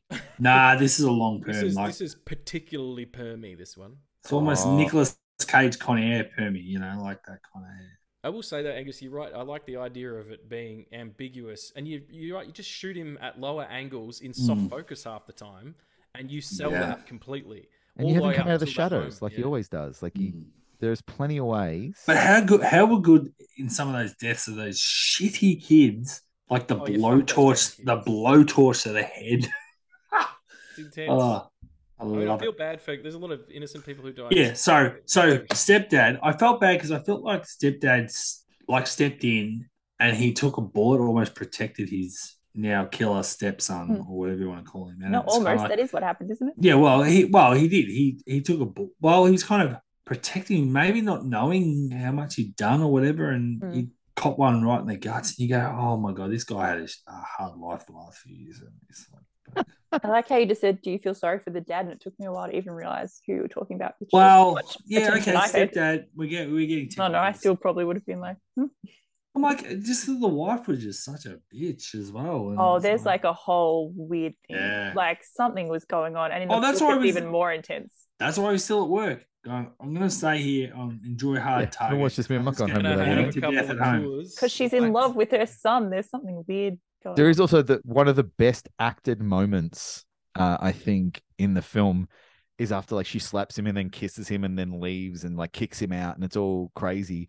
And then the dad's just like, I hope you find love. oh man, that is cold blooded. Oh, it's beautiful. But it's so like he's he's honestly like, I I don't know, I don't know what to do with this fucking family kid. Like, good luck to you. That's Mm. I'm not gonna help you. Target and, and drinking a six pack and eating a sub Mm, like at mate. my work. Yeah, I'm not coming like, home. I'm afraid was to come home. May the force be with you, son. Oh, I'm gonna have to. We're gonna have to edit around the hard target thing because there is a link and I can't find what it is on the flight. The only link that I can find at the moment that connects at all is that the writer Chuck Pfarrer of uh, of Hard Target wrote uh, Virus, which also starred Jamie Lee Curtis. But I think there is a more direct link. They weren't Uh, watching it in like Halloween 2 or something. No, no, no. Someone who Oh, made no, the Van Target's Damme way film. after Halloween too. Oh. Someone who made the Van Damme film that he's watching. I, I'm Um, gonna go take it. Uh, how, how good? Well, I'm gonna take a stab in the dark. Is Hard Target like 92, 93 ish? Uh, Be a little bit later, maybe, maybe 95. Really? Oh, okay. Well, I'll have a not look. too far off. Oh, that's got some of that world class Wilford Brimley doing Mm. Doing the the um the. co- I remember- accent. I- you're- actually hard, hard target. Hard target is 1993. Bang Oh, on. there you go. I do remember my father hiring that on VHS back in his day. Oh, it's spectacular. That's John Woo's American film debut. It Yes, certainly it is. I feel very sorry for Ronnie. He's a he's a great character. He's an interesting character, and I think uh, his death is quite sad. Uh, he's also the only character in this movie. No, I was going to say he's the only character who doesn't get killed by Rory or Michael, but then we have that montage at the start of a whole bunch of people being killed by people who aren't Rory or Michael, or maybe they are Rory. We don't know. Maybe he goes on a killing spree, doesn't tell anyone Rory? about it. Rory or Corey? Corey. Corey. What's his real name? Is his real name Rory? Corey. Ro- his real name's Rowan. His real name's Rowan, and he's Corey. So I've just smashed them together. And Ronnie, Ronnie, Rowan, and Corey became I'll, Rory. tell, I'll let you on a little secret. Before you even came on the line, Regan actually said, if I call him Rory by mistake, I was doing it in conversation. I was like, "That's a Rory character." And then the guy, the other guy I do a podcast with, he was like, "Isn't it Corey?" I'm like, "God damn." Yeah, because I think it's meant to be like Corey Cunningham Michael Myers. They like their alliteration. Ah, Laurie Strode. Oh no. Um, uh, no. I do, does anyone know? I I haven't found this out. I also haven't dug too deep. Does anyone know? Did Judy Greer just not want to be in the third movie, and is that why they just kill her off in the very last moment in Halloween Kills? Because they don't really capitalize on the fact that Laurie's greatest fear came to fruition in Halloween Ends. Like a big part of Halloween 2018 is that she fucked up her daughter's family. life by trying to protect her. Like she traumatized her by training her to essentially be an elite killer in case Michael Myers ever came back. And eventually the government had to take her away because things were so bad. And it was all to protect her. And that was the whole point of everything was I've got to protect my daughter. That's all I care about is protecting my daughter and then and eventually her granddaughter. And in the end of Halloween Kills, the literal worst thing that mm. she's ever thought that would happen did happen. Michael Myers killed her daughter brutally. Mm. And then in Halloween Ends, it's just not like even Allison isn't that fucked up about it. Like she's obviously fucked up enough that she, you know, becomes very dissociative and wants to go and hang out with Corey, even though he might be a psychopath. But there, there Might really is no. Well, she thinks he might be. She, Yeah, she's, yeah. she's aware of the fact that he may not be all there, and still is interested in him. Yeah. Um, she doesn't find out he's crazy until he's already dead. Um, but yeah, it, it- there's no, there doesn't seem to be any story point reason that they capitalized on for Judy Greer not to be in it. So I do wonder if She like wanted she, um she signed on to 2018 and then they were like, we're doing two more. And she's like, I'll do one more. And No, then, she- I just looked it up. She wanted audiences to be upset by the ending of Halloween Kills. So I think she chose not to come back. I mean, I was definitely upset because it happened. I Mm. was like, what the fuck was that? Why did you do that? Um, I wasn't she- sad upset. I was confused Mm. upset. She was always destined to die in the Halloween reboot trilogy, according to David Gordon Green. Well, then again, yet another um, bit of a head scratcher as to how Halloween Kills and Halloween Ends actually fit together as Mm. two movies because they they kind of. I mean, I, I guess we have. Is it four years that's meant to be between? Yeah. Is that really like she spent forty years traumatized by two of her friends being killed? Mm-hmm. Got over her daughter's brutal death in four. Is Now that she's just track? Does making that track for anyone? No. Is Yeah, that- I mean the the whole Ah. and um, you said it at the beginning, um, Cable. The the motivations are, are completely off from what we know, and mm, Halloween 2018 and Halloween Kills are quite connected, you know, and and then also connecting back to 78 by having the flashbacks and Mm. all that stuff, and then this one, even stylistically, like its color palette and its um, you know, its cinematography are completely separate. You know, uh, it's a lot softer. There's not as much harsh light. The, there aren't as much dynamics. Um, and yeah, and then you get into where these people were when we last saw them. Even Michael having you know been in a fight with the entire town basically, um, and you just see him. There's no there's no result of that. There's no there's no paying for that. Um, not really. And then yeah, Laurie seems to be quite adjusted, and she's you know she's a, a about to be a Pulitzer Prize winning novelist or whatever. um, yeah, it doesn't it doesn't make sense at all. It's it's all very disparate. But quite, Well, I mean, quite I mean- surprisingly, it is the same cinematographer for all three of these movies. Yeah, and I yeah. real I would have bet money that it was a new guy on this one. Yeah. Well, it's funny because me and Angus had spoken about even Judy Greer's death in Halloween Kills, and it just doesn't feel like I understand it raises the stakes, but it just felt unnecessary. And it, it you know, we if you put Michael Myers into the supernatural bracket that he survived a few stabs and punches and kicks, and then somehow he overwhelmed this group of fuckwits um, that uh, are banded together. Evil dies tonight. Evil dies you go, okay, well, I can somewhat believe that because that's Michael Myers. But then all of a sudden, for him to be in a particular area away from this, and this is happening, and then uh, what's Judy Greer's character's name in this movie? In the movie, That's Rory. Yeah, that's right. Rory is up in Michael's room, and then all of a sudden, there's all these police and ambulance and everything around, and Michael is able to walk up behind her in the house and stab her to death. Karen. Karen. Karen. I was go- I was actually going to say Karen because Karen's just a, not a really good name to have right now. No. I didn't think no, it can't be Karen. But Karen gets killed in I th- and I think me and Angus both said it didn't feel realistic even in the scheme of these movies. And I was actually surprised. I actually thought they might somewhat retcon that and say that was a bad dream that um Laurie was having. That was her worst fear coming to fruition or something. It was, oh no, no, she's dead. also the way that it was But- shot, like it was yeah. very yeah, it was like in and out. There was no lingering on the body. There was no like him throwing the body through the window so that the whole town like there was nothing. It was just like stab, stab, stab, cut, and then it's the end. I Mm. so I think part of part of the reason that I, I did circle back to asking that is because in this movie, something that again talking about character motivation that doesn't Mm. quite resonate is everything we know about Laurie Strode from the previous two films is that she kind of Sarah Connored herself. Like she trained, focused on one sole thing to face this killing machine when it inevitably Yeah. returned, and it returns and it does exactly what she thought it would. It it, it kills. Well, first it kills her son-in-law along with a whole bunch of the town. Uh, she thinks she's killed it, but she's not sure. And then, of course, she's right. It's not dead. It's back, and it kills more of the town. And then finally, it it culminates in doing the thing she's always feared the most. It kills her daughter, and it feels like the logical like next step for Halloween ends is either her trying desperately to move on and failing, and then really like not succeeding, or pretending she's moved on, but secretly like going out at night hunting for him and being like just an insane woman, like a, a crazy Batwoman, essentially going around the streets at night as a dark detective who really is just an unhinged lady who is becoming more and more like Michael, and that she's becoming more and more disconnected from reality. Instead, like when we open Halloween Ends, she has completed her arc. She has moved on. She's done. She's writing the book. Like she no longer lives in a, a fortress. You know, she she lives in the nice little house.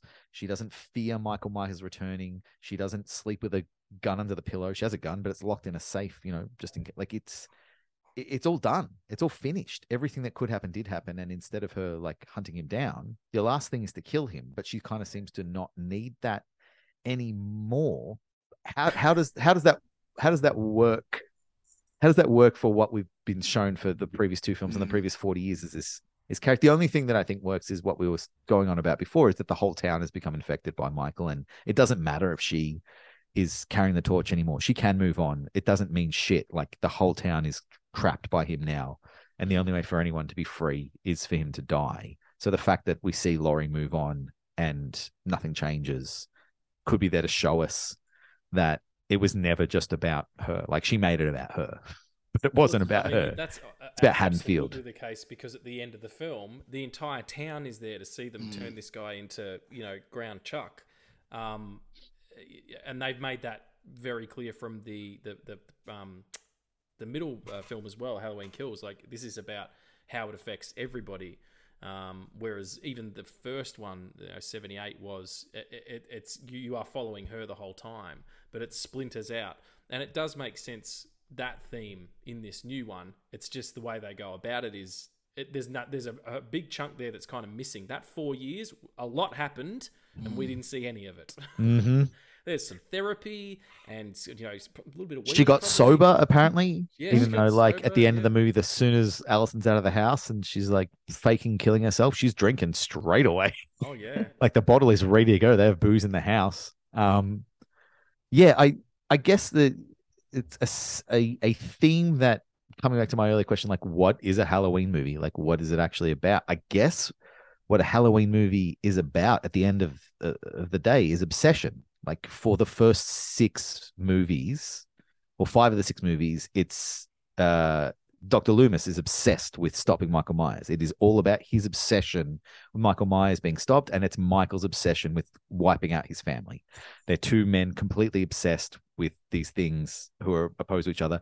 And in the third one, it's you know a, a madman obsessed with wiping out the world essentially. But that's that is his obsession. And then H two O, it's Laurie is obsessed with Michael again, uh, and then I don't know what the fuck H2K is, but it's it's still Michael like trapped in this cycle. And then Halloween 2018, Laurie is obsessed with Michael still, and Halloween Kills. You know, Michael is obsessed with Laurie. Like it's all it's all obsession. It's it's driven by these unstoppable forces. And then Halloween ends.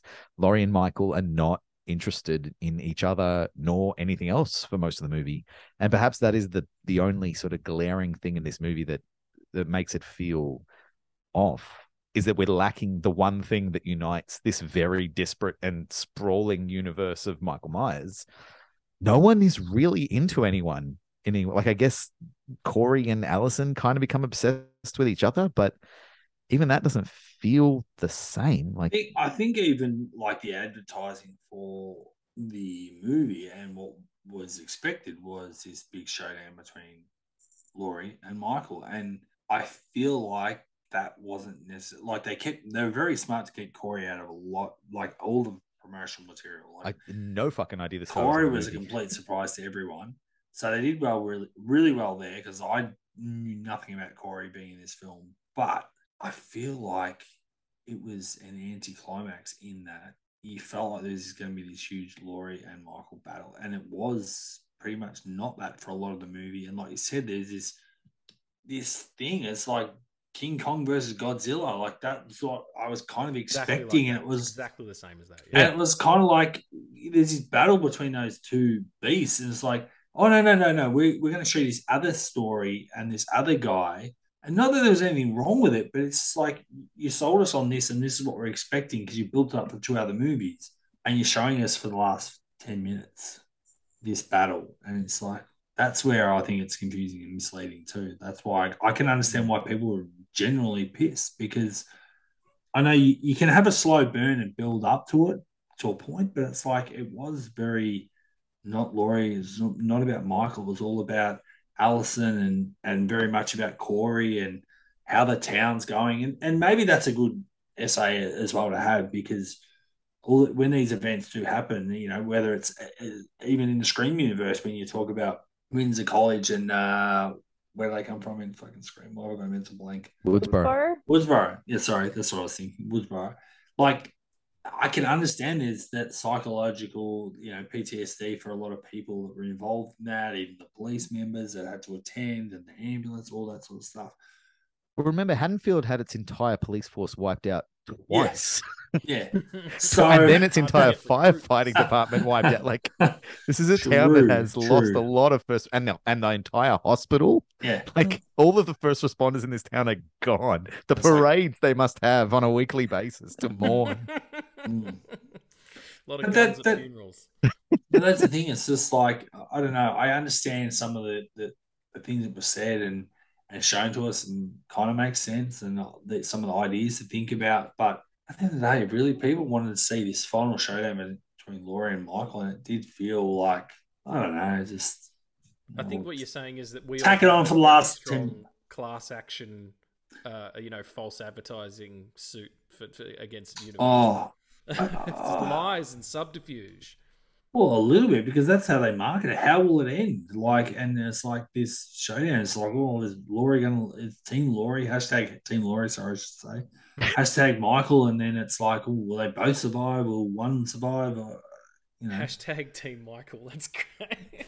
um, I guess that is something that I, I conversely, I did kind of like it about it is that I didn't feel like we did need to see an epic like 40 minute showdown between Laurie and Michael because the, the reality is one, he he's Michael Myers. So there's very few people who are going to survive a fight against him. Uh, and Laurie in her prime might have been one of them, but Laurie as an elderly grandmother, like going toe to toe with Michael, no matter how much of a badass Jamie Lee Curtis is, like it would reach a point very quickly like how is she not dead from that one punch to the head? Mm. Like that would have given her an instant fucking aneurysm. Um, so I I didn't mind that we didn't get a huge fight because it would have quickly become laughable that she could. oh yeah, I know, I long. agree with that. But I also think like part of what makes the the way that they handle the climax work is Michael and Laurie are only really ready to face off with each other when they're done. Like they're they're done. There's nothing left. Like Michael knows he's an old dying man. He knows that he's only got so many kills left in him. He essentially has like created this this prodigy to carry on the work, I guess, or he's found someone who he thinks at the very least can keep being the psycho that he dreams of of, of being once more.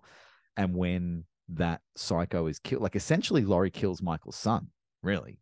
Like he, she takes away the only thing that he's ever probably even come close to his version of caring about. Pit Um, he- tat. He has nothing left, and she has nothing left, you know, apart from Allison. And she kind of figures, well, yeah, I might as well die than keep trying to help Allison. I fucked that up. Like my daughter's dead, everyone, all my friends are dead, everything's gone. So I, I it works thematically that the fight happens at the end when it's like they've literally got nothing left. Like there's no reason for either of them to go on. And she does it really well. Like when he, you know, rips his hand out of that knife, which is really cool, and then grabs her by the throat. And she just like just she's like, do it. Do it. Like let's both go down in flames. I think that worked great. But I'm curious, like Michelle in particular, as someone who's only just starting to experience the Halloween films in real time over the Mhm. last month, really, like how did you find not just like the ending of Halloween ends, but how did you find the way this film was tackled? How did you find like Michael Myers and and, and Corey and the Halloween universe this time around? Oh, I just thought it was stupid. Succinct. I like it. Yeah. There was just so many like unanswered things. Like read the book. It's so much better. It makes you appreciate well, not the movie, but the book was a way better story than what the movie Oh, was. here he goes. Here he goes. He's gonna get the book. Novelization. I have a question though. Like we can talk about why he's gone. Um, why did they bother keeping Lindsay alive to really like underutilize her in this movie? She's Yeah, even in the end scene. I don't get it. I feel like I don't know. I feel like I've already heard talks that, that they want to keep her. There's going to be some sort of bullshit spin off with her or something. Oh. They're gonna have to do it. The the, the producer, um, uh, who's who, uh, last name always escapes me, Malek Akkad. Um, he, oh, uh, his father was a producer on the Yeah. originals, and he Mm. was um, killed in a, a suicide bombing. But um, more to the point, he's in his contract with Blumhouse. They can't stop making these, um, so they're going to have to do something. yeah. Corey show, I don't know. Well, that's what I, I. That's what I was saying. He's not dead. Like this, this trilogy, this storylines. So Michelle, you think stupid? You think Yes, this was this film is Another one of those stupid, convoluted movies where they had so many ideas that they didn't explore, and it was just not good. fair? Read the fair book. Fair enough. It's a lot I've better read the than the movie. Yeah, but see this. Uh, and, and look, it's great you enjoyed the book, but we shouldn't have to read the book. We should be able to enjoy the movie. That is, yeah. If if you watch a movie and you're like, I didn't get it, someone's like, well, you have to read the novelization to really understand. It's like, no, fuck you. The film did not achieve its goals. Well, I said that Um, at the beginning. I didn't enjoy it. The only, uh, I think the only thing we haven't talked about is is is the actual end. Is we literally in every possible way that you can Mm. conceive of see Michael Myers die in this movie. They left no room for speculation. The Was last time they killed him, they cut off a head, and they found a way out of that. So this time they did not leave any room to maneuver. What do we think?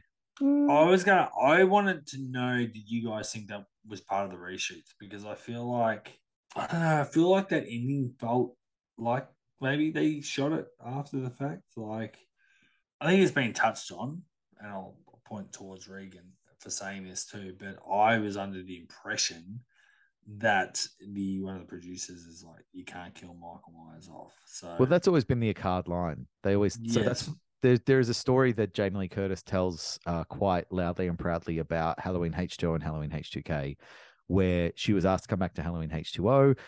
She said no, and then they said sit down, have a meeting, and the meeting said we're going to kill him. Like this is the end, and we want you to come back and end Good it. She's trick, like, good okay, I will come back if I kill if I can kill him in a way that is absolutely positively the end. And then they said, Yes, that's what you can do. And she's like, I'm talking like cut his head off with a fucking axe, like he's dead. And they're like, Yeah, great. Like, we'll, we'll yeah. And so they shot it and they did it.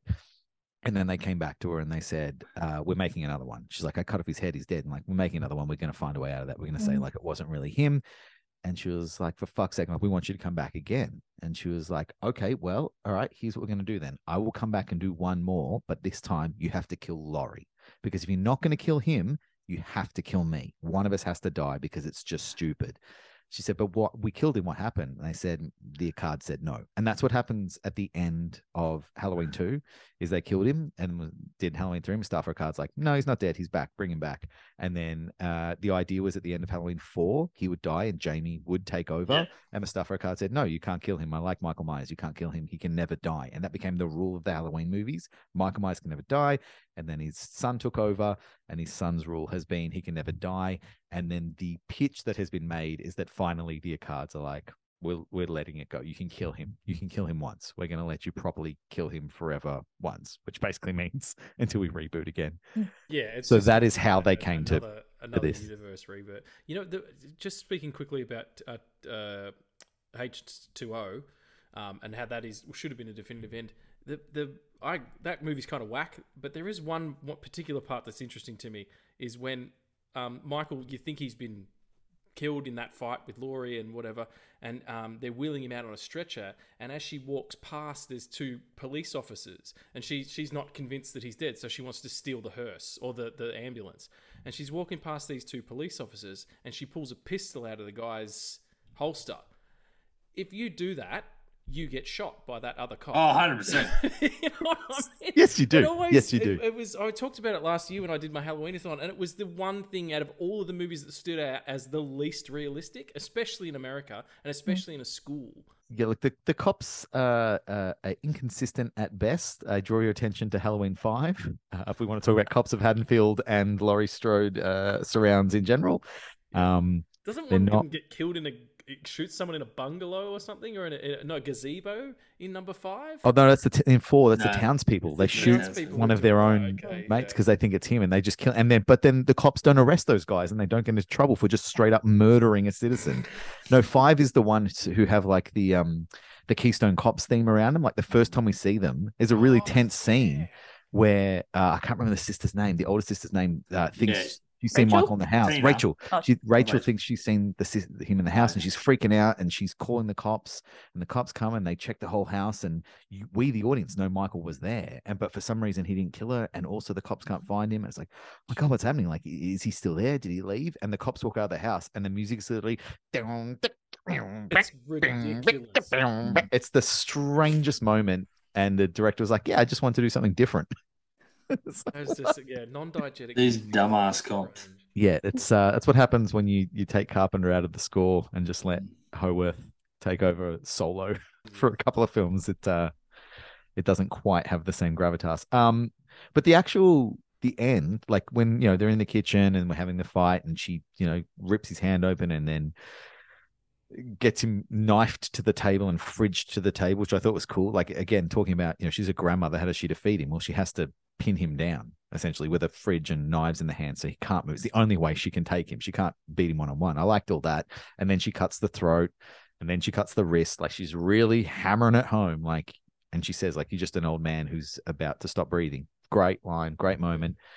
And then they take him outside and put him on a car and that the cop with the cowboy hat from Kills comes back for that one moment. Mm-hmm. And so he, somebody says, that's not how we do things. And he goes, it is tonight, which is fucking great so dumb, but I loved it. And they drive through the town, and everyone comes to watch. We have the and more people, and everyone comes there, and eventually they like part the seas of humans to like carry him like it's a music festival Yeah, to he's the, crowd the grinder at the the car yard, which again, talking about police incompetency, should be completely roped off by police doing forensic investigations because four teenagers were brutally murdered in that site. They drive through the same gate that Corey drove over a girl's head. Like there's absolutely no preserving the evidence. No, no cops have gone to that site. No one cares. And then they they put him in the grinder, and we literally see Michael Myers get ground to a pulp, so that there is finally and definitively no way you can be like, oh, maybe she didn't cut his neck properly, or maybe he, you know, found a way to a hospital afterward. Like he ground in pulp. That moment made me profoundly sad, and not because I was like, what is this? Because I was like, oh, they're really doing it. They're killing Michael Myers. Like I know he's a psycho killer, but this is also a movie we're talking about, and it's not real. And he is someone from my childhood that I grew up loving. I love the Halloween movies. I love watching Michael Myers in Halloween movies, and I know it's fucked up to be like, yeah, he's great. Like he kills teenagers. I don't. It's not fucking real. I don't care. He's a character from history, from film history that I love, and we saw the end. Did anyone else get like deeply sad at the concept that Michael Myers is actually human and dead and gone? Well, this is the only horror like i'm not a huge horror person this is the only series that i really love and and and it's because of that character i like that he's just this mindless automaton that just goes through and and and, and murks people and it's just that's that, that that's what the movies are ruin a thorn and all that garbage in between um yeah i think it was it, it, there was definitely a, a loss but what i mean when was the last time they did a friday the 13th movie Long Oh, time it's ago now. Been a long time. they They're they're in remake. Yeah they're in rights hell. Like they're they're in what's going on? arbitration. It's mixed. It, it's the messiest thing at the moment. Trying to work out who owns the rights to what between Sean S. Cunningham and the production company and the writers and stuff. Because it's part of the problem is like Sean S. Cunningham, S. Cunningham owns a lot of the rights, but Jason Voorhees as his current incarnation is not in the first one, so technically he's not like a creator. yeah. And then it's it's spiraled out to be this thing where a bunch of different people own the rights and none of them want to play ball. So it's been a long time, which is also like it's it's sad on multiple levels, but one of them is the next Friday Thirteenth movie will be the thirteenth Friday the Thirteenth movie. Oh, So we got all the way to twelve Friday the Thirteenth movies, and then didn't make it. That includes the the remake, but yeah. So, it's what it's was been the last one that stretch. he was in like The Friday the Thirteenth remake. remake, Which, which was what, 2000 2011-ish? yeah, 11, 13, somewhere around there. so let's say that that's Um, not including that the ones that were original continuity Uh, yeah, Jason. I mean, are you, are you including Jason Freddy versus Jason? I don't Otherwise, know. I- Jason that X? canon? I think Jason X is. Jason X. Oh, Is he tied into that 2009. Definitively, like is he minced up or anything? Yeah, he gets uh exploded pretty. Okay. Did you feel the same way then?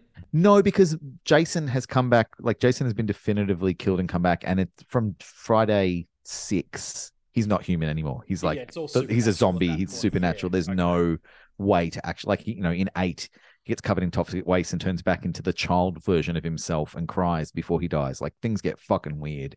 And then in nine, it's not even Jason's body anymore. It's like an evil demon worm that possesses humans, and Jason jumps from person to person by making them eat the heart of the. Like it gets so crazy and beyond the realm of possibility that whenever Jason dies, now it's like that literally means nothing.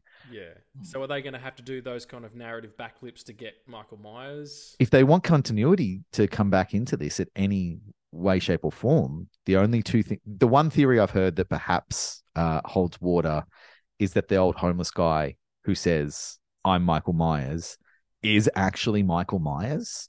Uh, and when he gets stabbed by Corey, he doesn't die.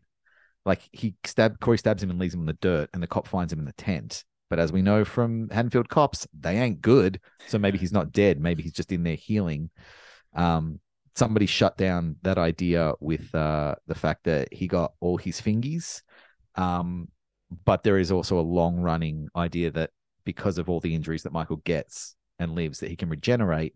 It's an idea that's in the original script of Halloween 4 Hmm, the ghost thing. the ghosted where like and it, they kind of touch on it in Halloween Kills where the hate that you deliver towards Michael makes him stronger and in this original version of Halloween 4 it quite literally makes him stronger and he grows like in size and power the more that you shoot him and stab him and becomes like this He's the Hulk. Godzilla size. Yeah, he, be- he becomes fucking huge. But the first hint that he's more than human is he gets attacked by a dog that bites off two of his fingers. Uh, and then he murders the dog. And then later in the movie, you see the fingers have started to regrow. You see like nubs starting to regrow. And you get the idea that you can't kill him. Like he will just keep regrowing, coming back.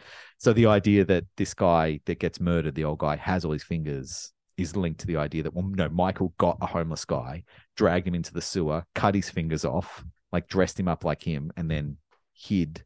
And It's the all a bit murders that have been happening, I think. I don't know. well, the murders that have been happening around town, they're like, Michael doesn't use guns. Well, no, he started using guns. He started just killing people in random ways um, because he's evolved to the point where he's like, I'm just going to fuck with you guys. Changes his MO. I don't need to be there in the mask anymore. I'm just going to be the specter in the background. And it is a very long bow to draw. And that's, yeah, but it is really the only- the only way you can have, you know, Halloween Returns or Halloween Again or Halloween Resurrects or whatever you want to call it is that um, they, they allude to the fact that Michael wasn't actually Michael. It was the crazy old guy. And, and that really like, That sounds like if swapping his theory. if swapping him out with a with an ambulance driver in in H2O and Resurrection was bad, like this would be this would almost like just capsize the franchise forever.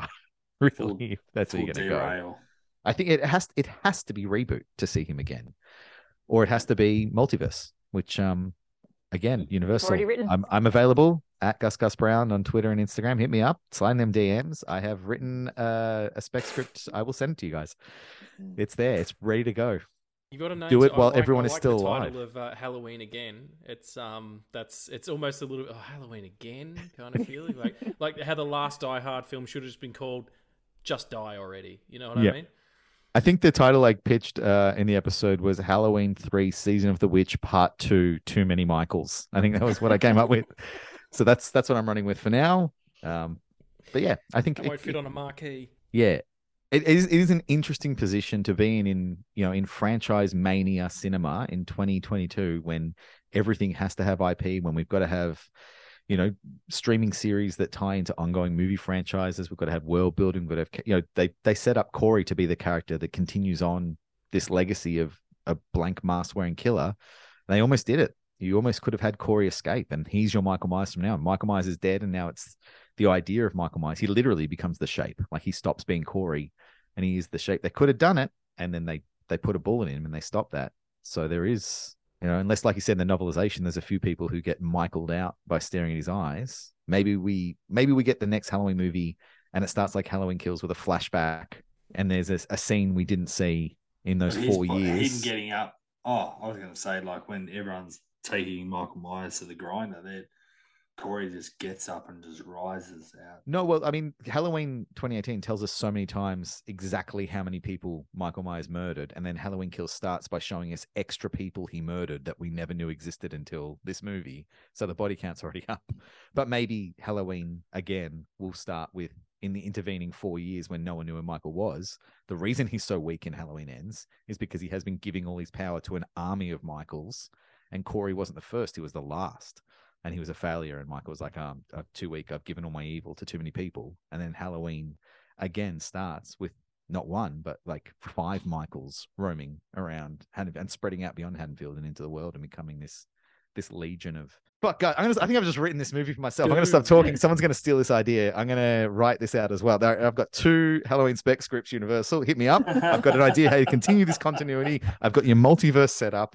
I, I know you're listening, David Gordon Green. All right. And Danny McBride, you guys can be EPs. Uh, But come how's on this, for, how's this for like a, a like a setting? Nineties, just do nineties, not eighties, nineties. Are you suggesting that 90s is a better setting for a horror slasher film than the 80s? Because now No, we're going to go probably into a whole not. different But some of the, uh, yeah, some of the music might. I mean, more. 90s is having a huge comeback at the moment aesthetically. So I'm sure that, you know, a production studio would love to get on board, get like Platinum Dunes on board.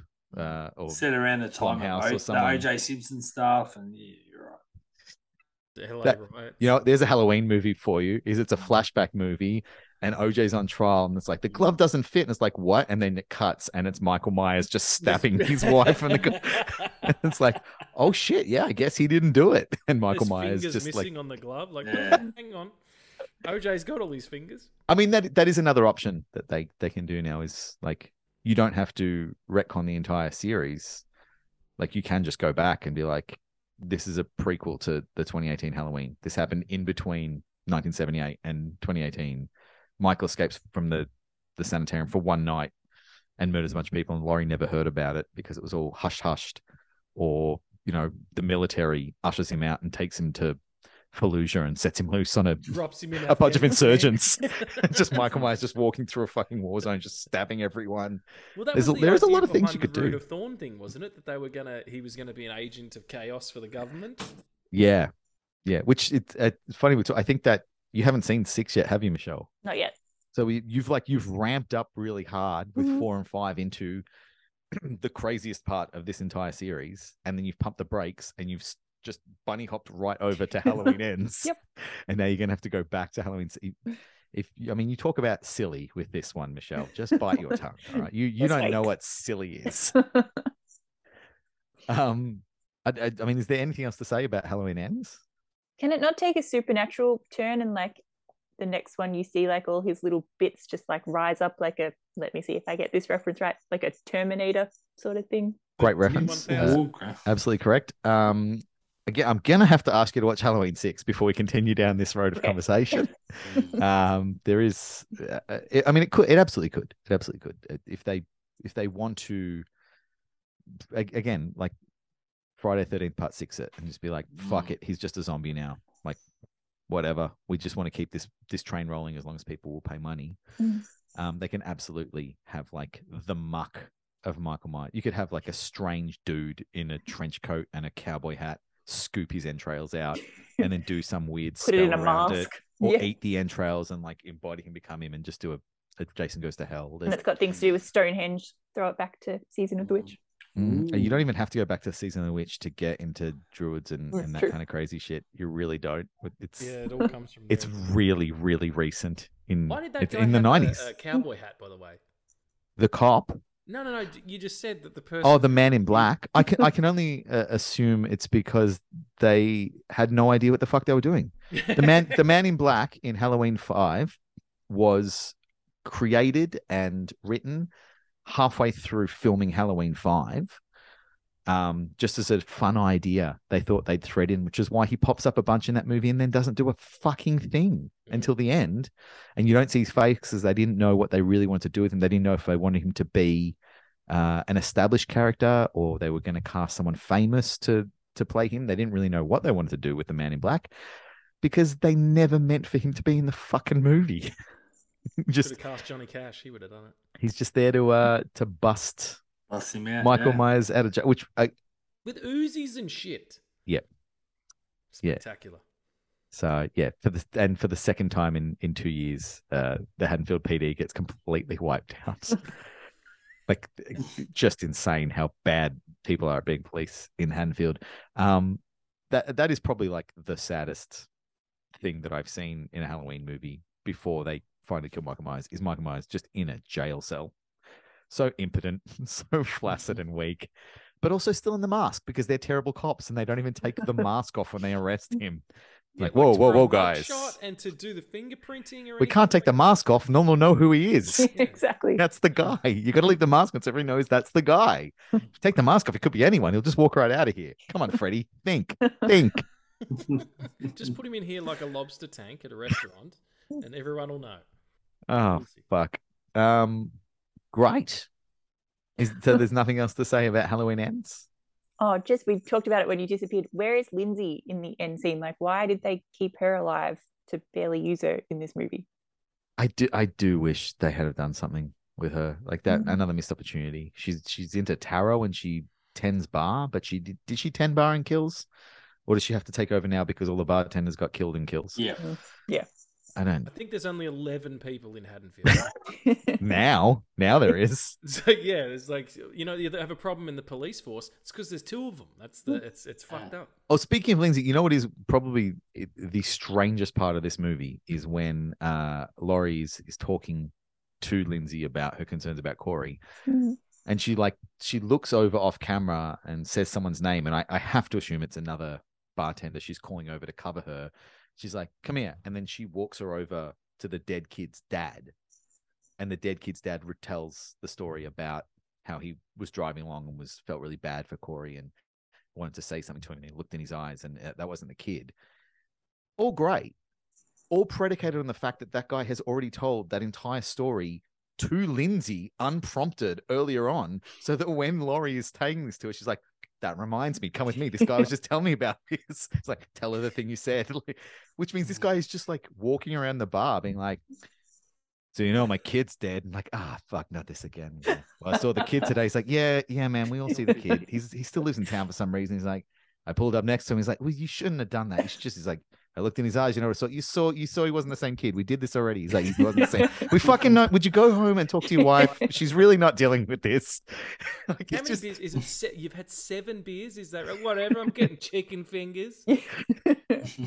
and his wife's really not dealing with it because I saw somewhere she's in the same costume that she was in. she's from the in the same costume with the Like same she's hair just either never changed fucked or which is great. That's a that's a Mrs. Havisham reference, I reckon, from uh whatever that uh, the book's gone out of my head. But the woman whose husband doesn't show up to the wedding, so she just never takes the wedding dress off. Someone can tell me, Mrs. Havisham. Great Look it up, book nerds. That's the one. Um, yeah, I think that that's a direct reference to like that idea that she's absolutely not Mhm. moving on from that moment at all. Um, but also like that's something else that's weird. So they keep talking about the, the friend keeps saying to Allison, Hey, are you coming to my party? Are you coming to my party? Come to my party. And then her party is at a bar, which isn't even closed for a private event because And- the crazy mother of the dead kid is Yeah. there. Why Can is she we- hanging out this bar when a bunch of teenagers are getting And smashed? Can we talk about that weird fucking dance the two of them do for like five minutes? Hmm. No, no, no. I love that dance. That's a great dance. That's a very great dance. Look like they're being tased. Come on. No, he's doing the dead ah. Aw. ant. That's that's very like true to like the The the 80s? vibe of the music. Well, also like the whole rockabilly vibe that the the music that's going on in this movie has. That was like a big like 50s thing that had a resurgence in the 80s, like that that dancing like you're in a in Greece essentially, and then you lie on the ground and do dead ants, and that was that was a big dance. That that bit does not have Oh, any issue with me. So That's uncomfortable. uncomfortable. Why? I don't know. It's Sexy. awkward to watch. you have issues. Um, and that and then and then it's then it's the end. Then it's the end of Halloween. Halloween has ended, and it ends literally. You would talk about awkward. One of the most awkward things when like Will Pat is it Will Patton? Is that his name? Yeah. Sits down next to her on the stoop, and then you're waiting for one of them to say something, Mm. and then they don't because obviously the director's like, yeah, you got you sit down, and then we'll just like hold the shot, and obviously the actors are like, all right, so there'll be like some music or something playing, or you know, like some voiceover or something. There's nothing. It's just dead silence. Mhm. And two of them sitting on a fucking step. And he's like, because she says, What was it you were saying about the cherry blossoms? And he goes, Mhm. Ah, and then he sits down next to her and doesn't say a fucking thing. he doesn't say a Um, goddamn word. It always He seemed like they were. there. It seemed like they were setting it up for like Michael Myers takes Japan. That's how I took it. Well, you- hey, here you go. Here's another way that you continue this franchise. They go to Japan, and halfway through the trip, uh, I can't remember his character's name, but uh, Will Patton realizes um, that Laurie is completely insane and has been killing people all around Japan, and is taking on Michael Myers because she kept the mask, uh, which is is how you keep this going. She's she's out there killing fucking everyone. Or the other way that you do it is in the most upsetting and vulgar way possible is that when uh, Corey and Allison uh, were rooting, he rooted the evil into her, and she she becomes Michael Myers, and she picks up the mask, and she goes and and people are like, how? She's like, I rooted Corey when he was the evil, and the evil came into me, and now I'm evil, and it's I an, it's an for a- STE, it's a sexually transmitted evil. I was waiting for some kind of like Godzilla, Michael Myers versus Godzilla reference. Yeah, Everything I is just like still on the the idea table. that you think that they would use the term rooting. Yeah. like that's. I rooted him. No, you didn't. You, you, you're American. You fucked him. that's that's Look, what I. Jamie Lee Curtis was in Road Game. She's been to Australia a little bit. Maybe Laurie Strode would say rooted. You don't know. Maybe. Do you reckon she'd come back for that one, the Japan one? Yes. I mean, Likely? she's having a career resurgence based off Halloween 2018. So if they were like, "Do you want a holiday in Japan and also your Laurie for a bit?" She might be like, "Yeah, all right." yeah, we'll get a stunt person to wear the outfit again. We'll bring back Nick Castle. and I'd love, I'd love it if they didn't actually tell her the script. They were just like, "We promise Michael is dead in this one. We promise Michael Myers is dead in this one." And then she gets to Japan. They're like, "Yeah, it's your granddaughter, and she got fucked and turned evil. Ha ha! Too late. You signed the contract. We're out." She's Oh, you like, mean "Oh she got God." rooted? Yeah, yeah, yeah. She root, got rooted into being evil. evil roots tonight. evil roots tonight. Better oh movie. wow, There's Better movie. fucking movie. this is going off the rails. Universal, you I've given you 10 years of Halloween movies in one podcast episode. He'll be getting the You you better you better ring me, mothers. Um wow. I think we not only have we definitively decided that this movie has ended, we've also definitively decided that it hasn't and it never will. and Michael Myers, he's gone, but they'll find a way. Or they or they will continue on the idea that anyone could be Michael Myers, and they'll do that for a couple of movies until people are like, "Where's the fucking guy? Why is it just Mm. randos in a white mask?" Mm. Mm. What you know would be good? Have a meta one where like William Shatner finally just cracks and he's like, "You want me to? You want to fucking do it? All right." And then he puts on a mask of his own face and just starts killing people. He's like, "Can I be in a fucking movie again now, please? Can you put me in the Star Trek reboots? You son of a bitch! Where's J.J. Abrams? I'm gonna go fucking stab him, that motherfucker. Put Leonard Nimoy in and not me. Come here." Just like him, just stabbing everyone who won't cast him in movies anymore. God damn, that'd be great. New That'd be so Halloween. Yeah, that would be so good. Halloween, the curse of T.J. Hooker. This is fucking incredible. TJ Hooker reference. Wow, amazing. You just- get it all on on this podcast. Mm, certainly do. Oh, we're gonna Keep the get keep Heather. Heather Locklear on an episode, or just to get her in a movie. Oh yeah, Heather can be in Heather can be in the William Shatner Halloween movie. Everyone's in. Everyone who Hollywood won't cast for some unknown reason, put him, in, including like putting Josh Hartnett. That's a mm. way for him to come back. No, he's he's getting a bit bunch of Guy Ritchie pictures now. Mm. Oh, is he? He was in. Yeah, I know he's- he was in Penny Dreadful for a bit, wasn't he? Mm. He He, kind was. he, great he in got Penny Dreadful, banished to. TV land. Oh, he was always great, and then suddenly someone just stopped letting him be the lead in movies, and I don't know why. He's still awesome. Put Yeah, Josh like Hartnett in things, you bastards. Whoever's listening. and Will I saw- Shatner.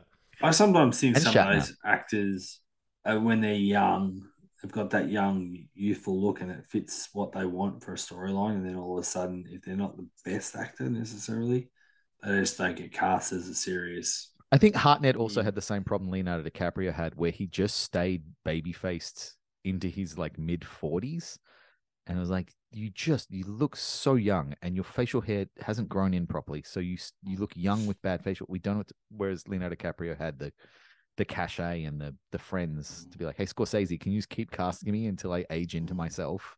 He Maybe also had a Hartnett little didn't. bit more talent than Josh hmm. Hartnett. I mean, You bite your tongue. I mean, maybe maybe that's a factor. Right? one's got an Academy Award, the other one's on Penny Dreadful, whatever. I'm sure he got nominated for at least a couple of Emmys. yeah, well, it was a good show. I feel like you're going to have that problem. You'll still look young in your 40s with your bad facial Oh, I thought you were going to say my problem would be getting too many Emmys. You're going to have that problem. He's going to keep getting Emmys. yeah, another one. All right. They give Emmys for podcasting, don't they? Uh, they give, what are they called? Potties?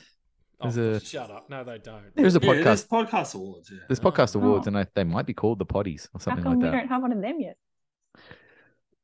Because No one's nominated. this episode far. hasn't been released yet, and this episode will be the one that we put forward for nomination, and this episode will be the one that wins.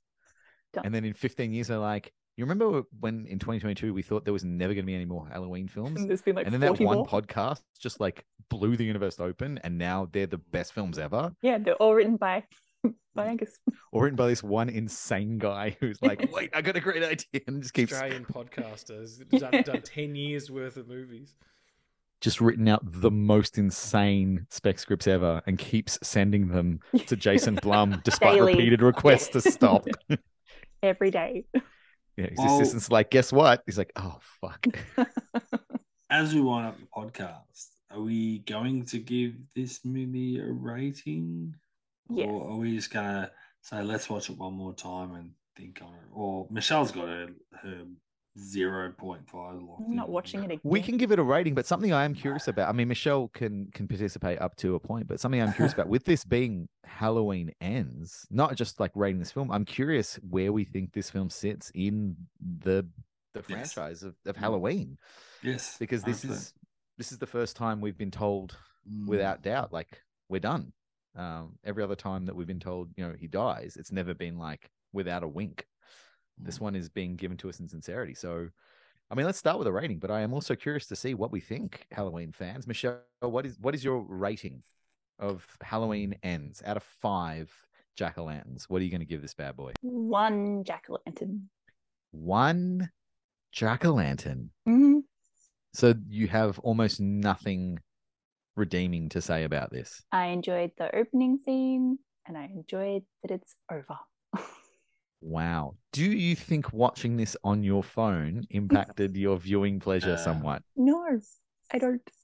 Okay. I find Okay. see that's where I find that very like Uh oh, what's happening over here? he's leaving. He's so distraught. He's done. There's there's a pullback and reveal, and there's gonna be like nine bodies behind him. I can't tell because of like that background there. Sorry, I had to plug the um had to plug the computer in. All right, I thought you were pulling back to show us something awful. I can't tell if it's like if that's paneling or if that's like an unfinished wall. and He's actually in a warehouse and he's crazy. Uh, uh, Cable, what's what's your ranking? Uh, your rating? Your rating, Cable. Rating, I still think I, I would like to see it again, but I didn't hate it. But I know I was confused by it, and I can understand why people like Michelle hated it. But I, I, I didn't hate it like that. I enjoyed the ride. Um, But yeah, it was it wa- like all the things we discussed. It's very interesting. It's very different. It's very yeah, I can't put my finger on. There's so much going on, but yeah, it's a weird thing. Like it is set in modern day. There is a little bit of tech, but it feels like it's still like a town stuck in the 80s. Um, you know, there's all the different relationships, and like me and Regan were talking about before, some of the character motivations are a little bit don't sort of for me sync to what we've seen in the first two movies. So I, I don't know. And then Michelle said she read the novelization, which sort of fills in a lot more of the blanks potentially. So Well, that's a good point. Before you go, uh, Mm. what do you give the novelization out of five, Michelle? Oh, probably like a three jack o' lantern. Wow. All right, It's that's a a, lot better a than the movie. huge jump in uh, in ratings. All right, so uh, sorry, Cable, to cut you off. Yeah, so I'll, look, I'll be. I don't want to go over the top, but I'll be a little bit generous. Uh, I'll say three point five butcher knives. Mhm. Um, Out of the jack o' lanterns. mo- for the moment, but I think, and that's also that sort of is also because I don't think it stacks up to Halloween 2018 and the original. Um, and Halloween Kills, while I've probably been harsh on that at times, I think I probably enjoy that more because it just is a pure slasher flick and there's still a lot going on, but it's just like kill, kill, kill. And you don't have to think too much about it so much. But this one's definitely definitely something you would probably have to watch a second or third time to maybe better appreciate or realize more. Yeah, it's complete shit. Um, Fair, yeah, yeah. fair. Regan, what are you, what are you thinking? Um, it's a shit heap.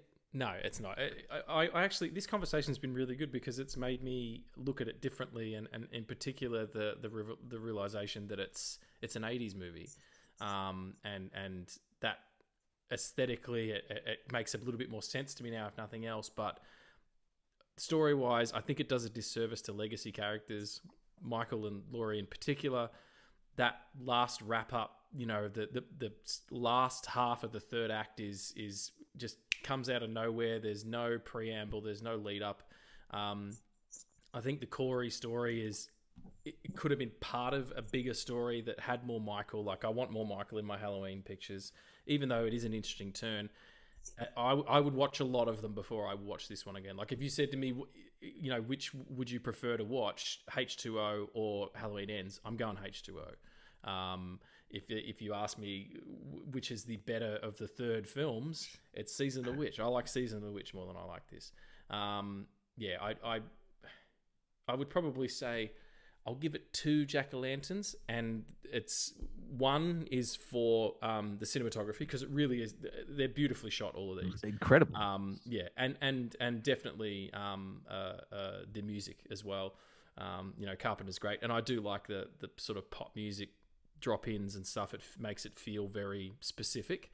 Um, but everything else is story critically, which is always the first thing that I look for. There's it's um, I have some problems. So yeah, just just the double jack o' lantern pumpkiny heads. It's it's better than where I thought we would be when we started this. I um me too. I I think you you kind of hit on something there. Like it it doesn't quite nail. I don't think it quite Nails being the end of a trilogy, but I think if you view Halloween and Halloween Kills and Halloween Ends as just three chapters of a story rather than like a an intentional arcing trilogy that was written to be one large story broken into three sections. It's just here's another story about Michael Myers. Here's another story about Michael Myers. Kind of like a, a, bastardized version of what John Carpenter intended when he got to Halloween 3. It was like, let's just tell Halloween movies. Let's not have the same guy. I feel like kind of part of what they did with this quote unquote trilogy, it's really they made three films. And like, okay, in this version of, of Halloween, here's you know what we're doing. She's crazy old lady who's like, you know, never gone over it. All right, cool. In the next story, we're gonna tell about these characters. Um, he's a fucking superhuman maniac who's just gonna murder a whole town and not go down. Okay, great. Uh, in this next story, we're just going to kind of like let them sit down for a bit and see what you know what they did to the rest of the town and and let that permeate a bit. And then you know we'll bring them back at the end but we'll kind of look at everyone else. We've seen those guys. Let's just and it it does feel like sections of uh moments in characters' lives rather than a trilogy told start to finish. And you can't really sit down and watch Halloween, Halloween Kills, Halloween Ends as a trilogy and find any way to conceivably go, oh, yeah, I, I get it now. I see, you know, at the end of Halloween Ends, what they were setting up at the start of Halloween 2018, because it's not. it's, it's just not. But as independent films, great. And I think this film is an independent film. I, I probably uh, rate the same as Cable and give it three and a half jack o' lanterns. It I'm glad that they did something so different to to finish things out with. I'm glad they didn't just like because we saw Halloween 2018 do the exact same thing as as 1978. It is the same kind of story down to you know he's an escape mental patient again. He escapes from the asylum and goes on a killing spree, and Laurie has to try and protect people whilst running scared from this maniac, and it's all done. You know, it, we we did it, and it was great. So let's do something different. And I really appreciate how different they they did this for. Like I said, I think it's a supremely interesting film. Both times I've watched it in the cinema, at no point was I bored. At no point was I asking any of the questions that I asked in the podcast. I I really like I watched it and was just in it. And it wasn't until afterwards when I started talking to people that questions came up. When it was happening, I was like, this looks great. This sounds great. This is a really interesting film. It's not what I thought I was getting when I, you know, laid down my 15 bucks and sat down, but shit, I'm into it. So I think definitely, yeah, it's it's solid. Probably, I think if I'm in the mood for a Halloween movie, it may not be, you know, in the top four or five that I reach for. If I just like, oh, I just feel like a Halloween movie. But I certainly think in like if I'm reaching for a movie that I watched in the last five years that I really enjoyed, it will be pretty high up the list. Um, which is better than I can say for most of the recent entries into horror film franchises that have been carried on. You know, you can look to any of the other the big top slashers that they've started doing things with recently, and I, I I'm probably not really interested in what they've done. It's probably not interesting what they've done. This is fucking interesting. It's it's absolutely undoubtedly interesting.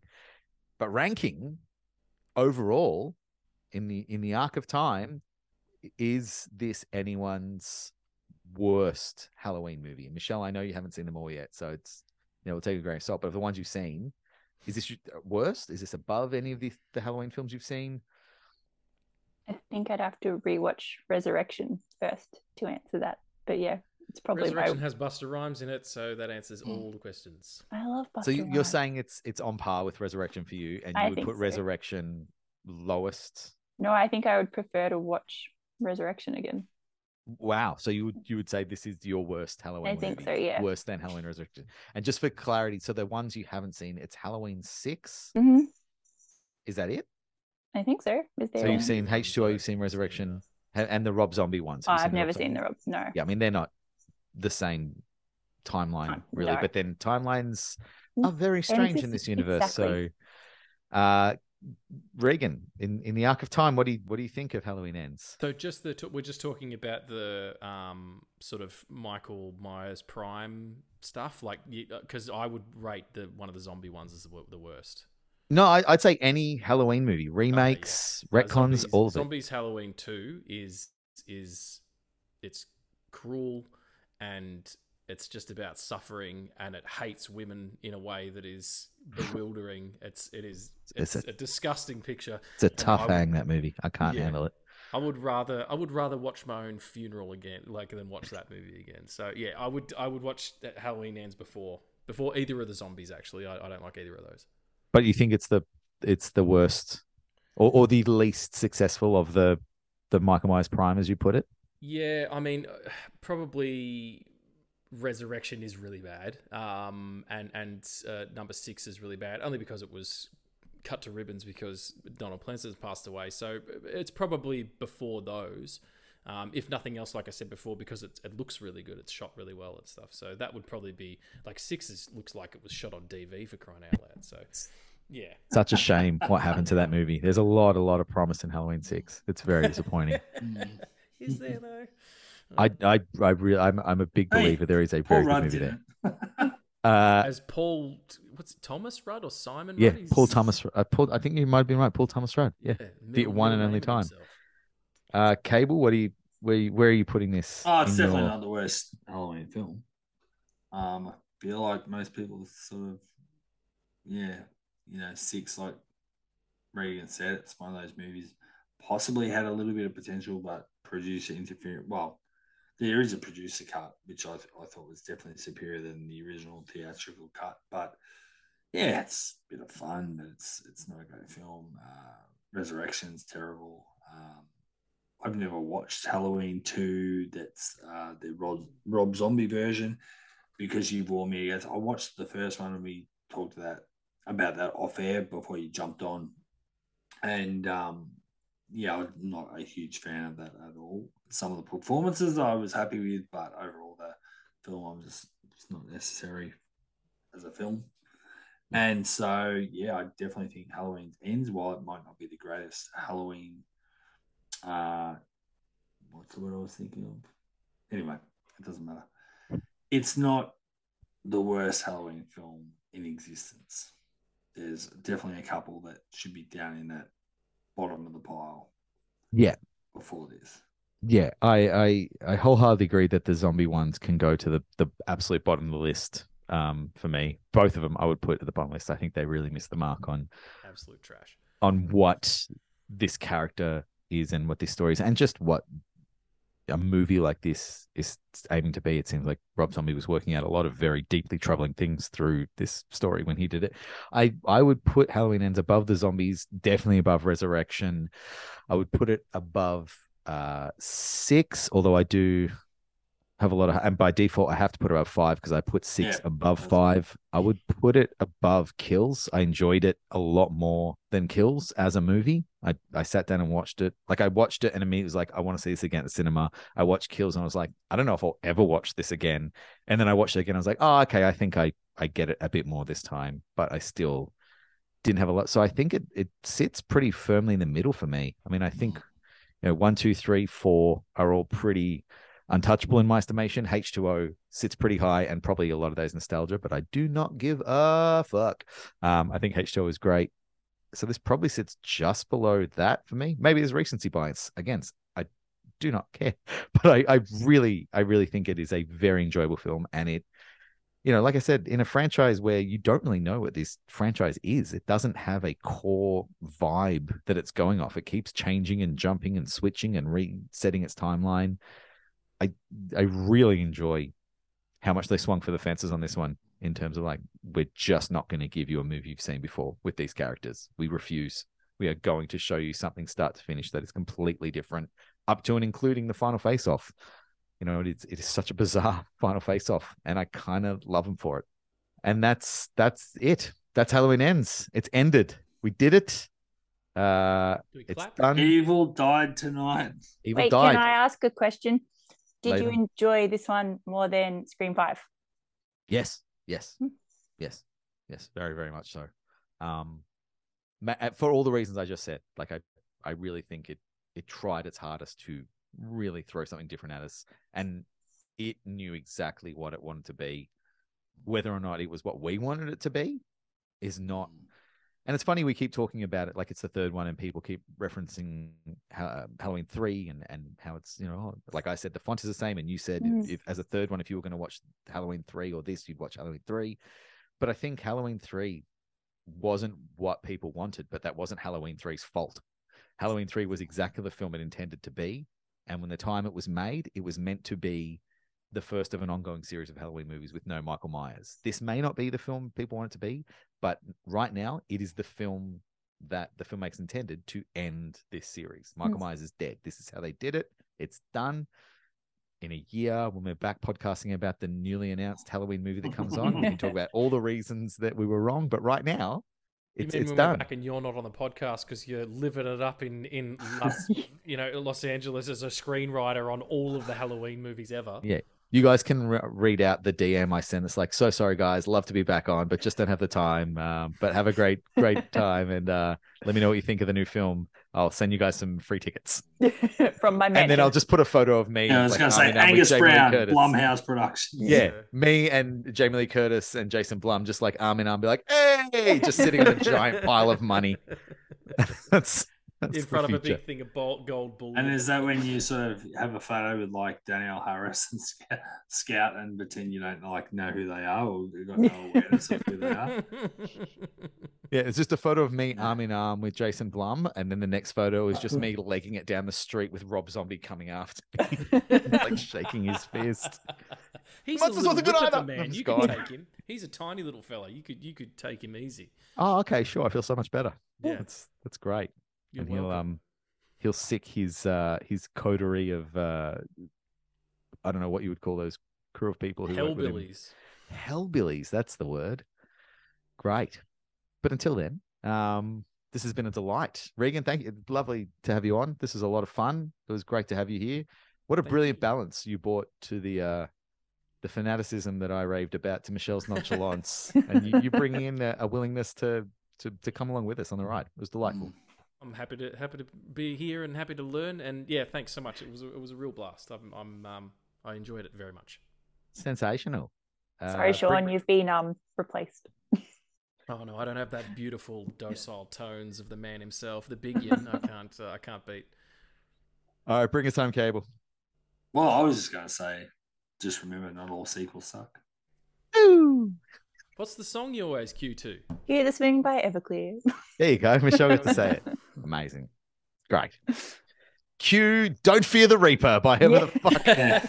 a shitty version of it that isn't the original. Yeah, it's not it's Thank not you. Blue Oyster Cult, is it? It's some I remember the second time I sat around and watched all the credits, I'm like, this isn't Blue Oyster Cult. Who is this? Seasons don't fear the reaper, nor do the winds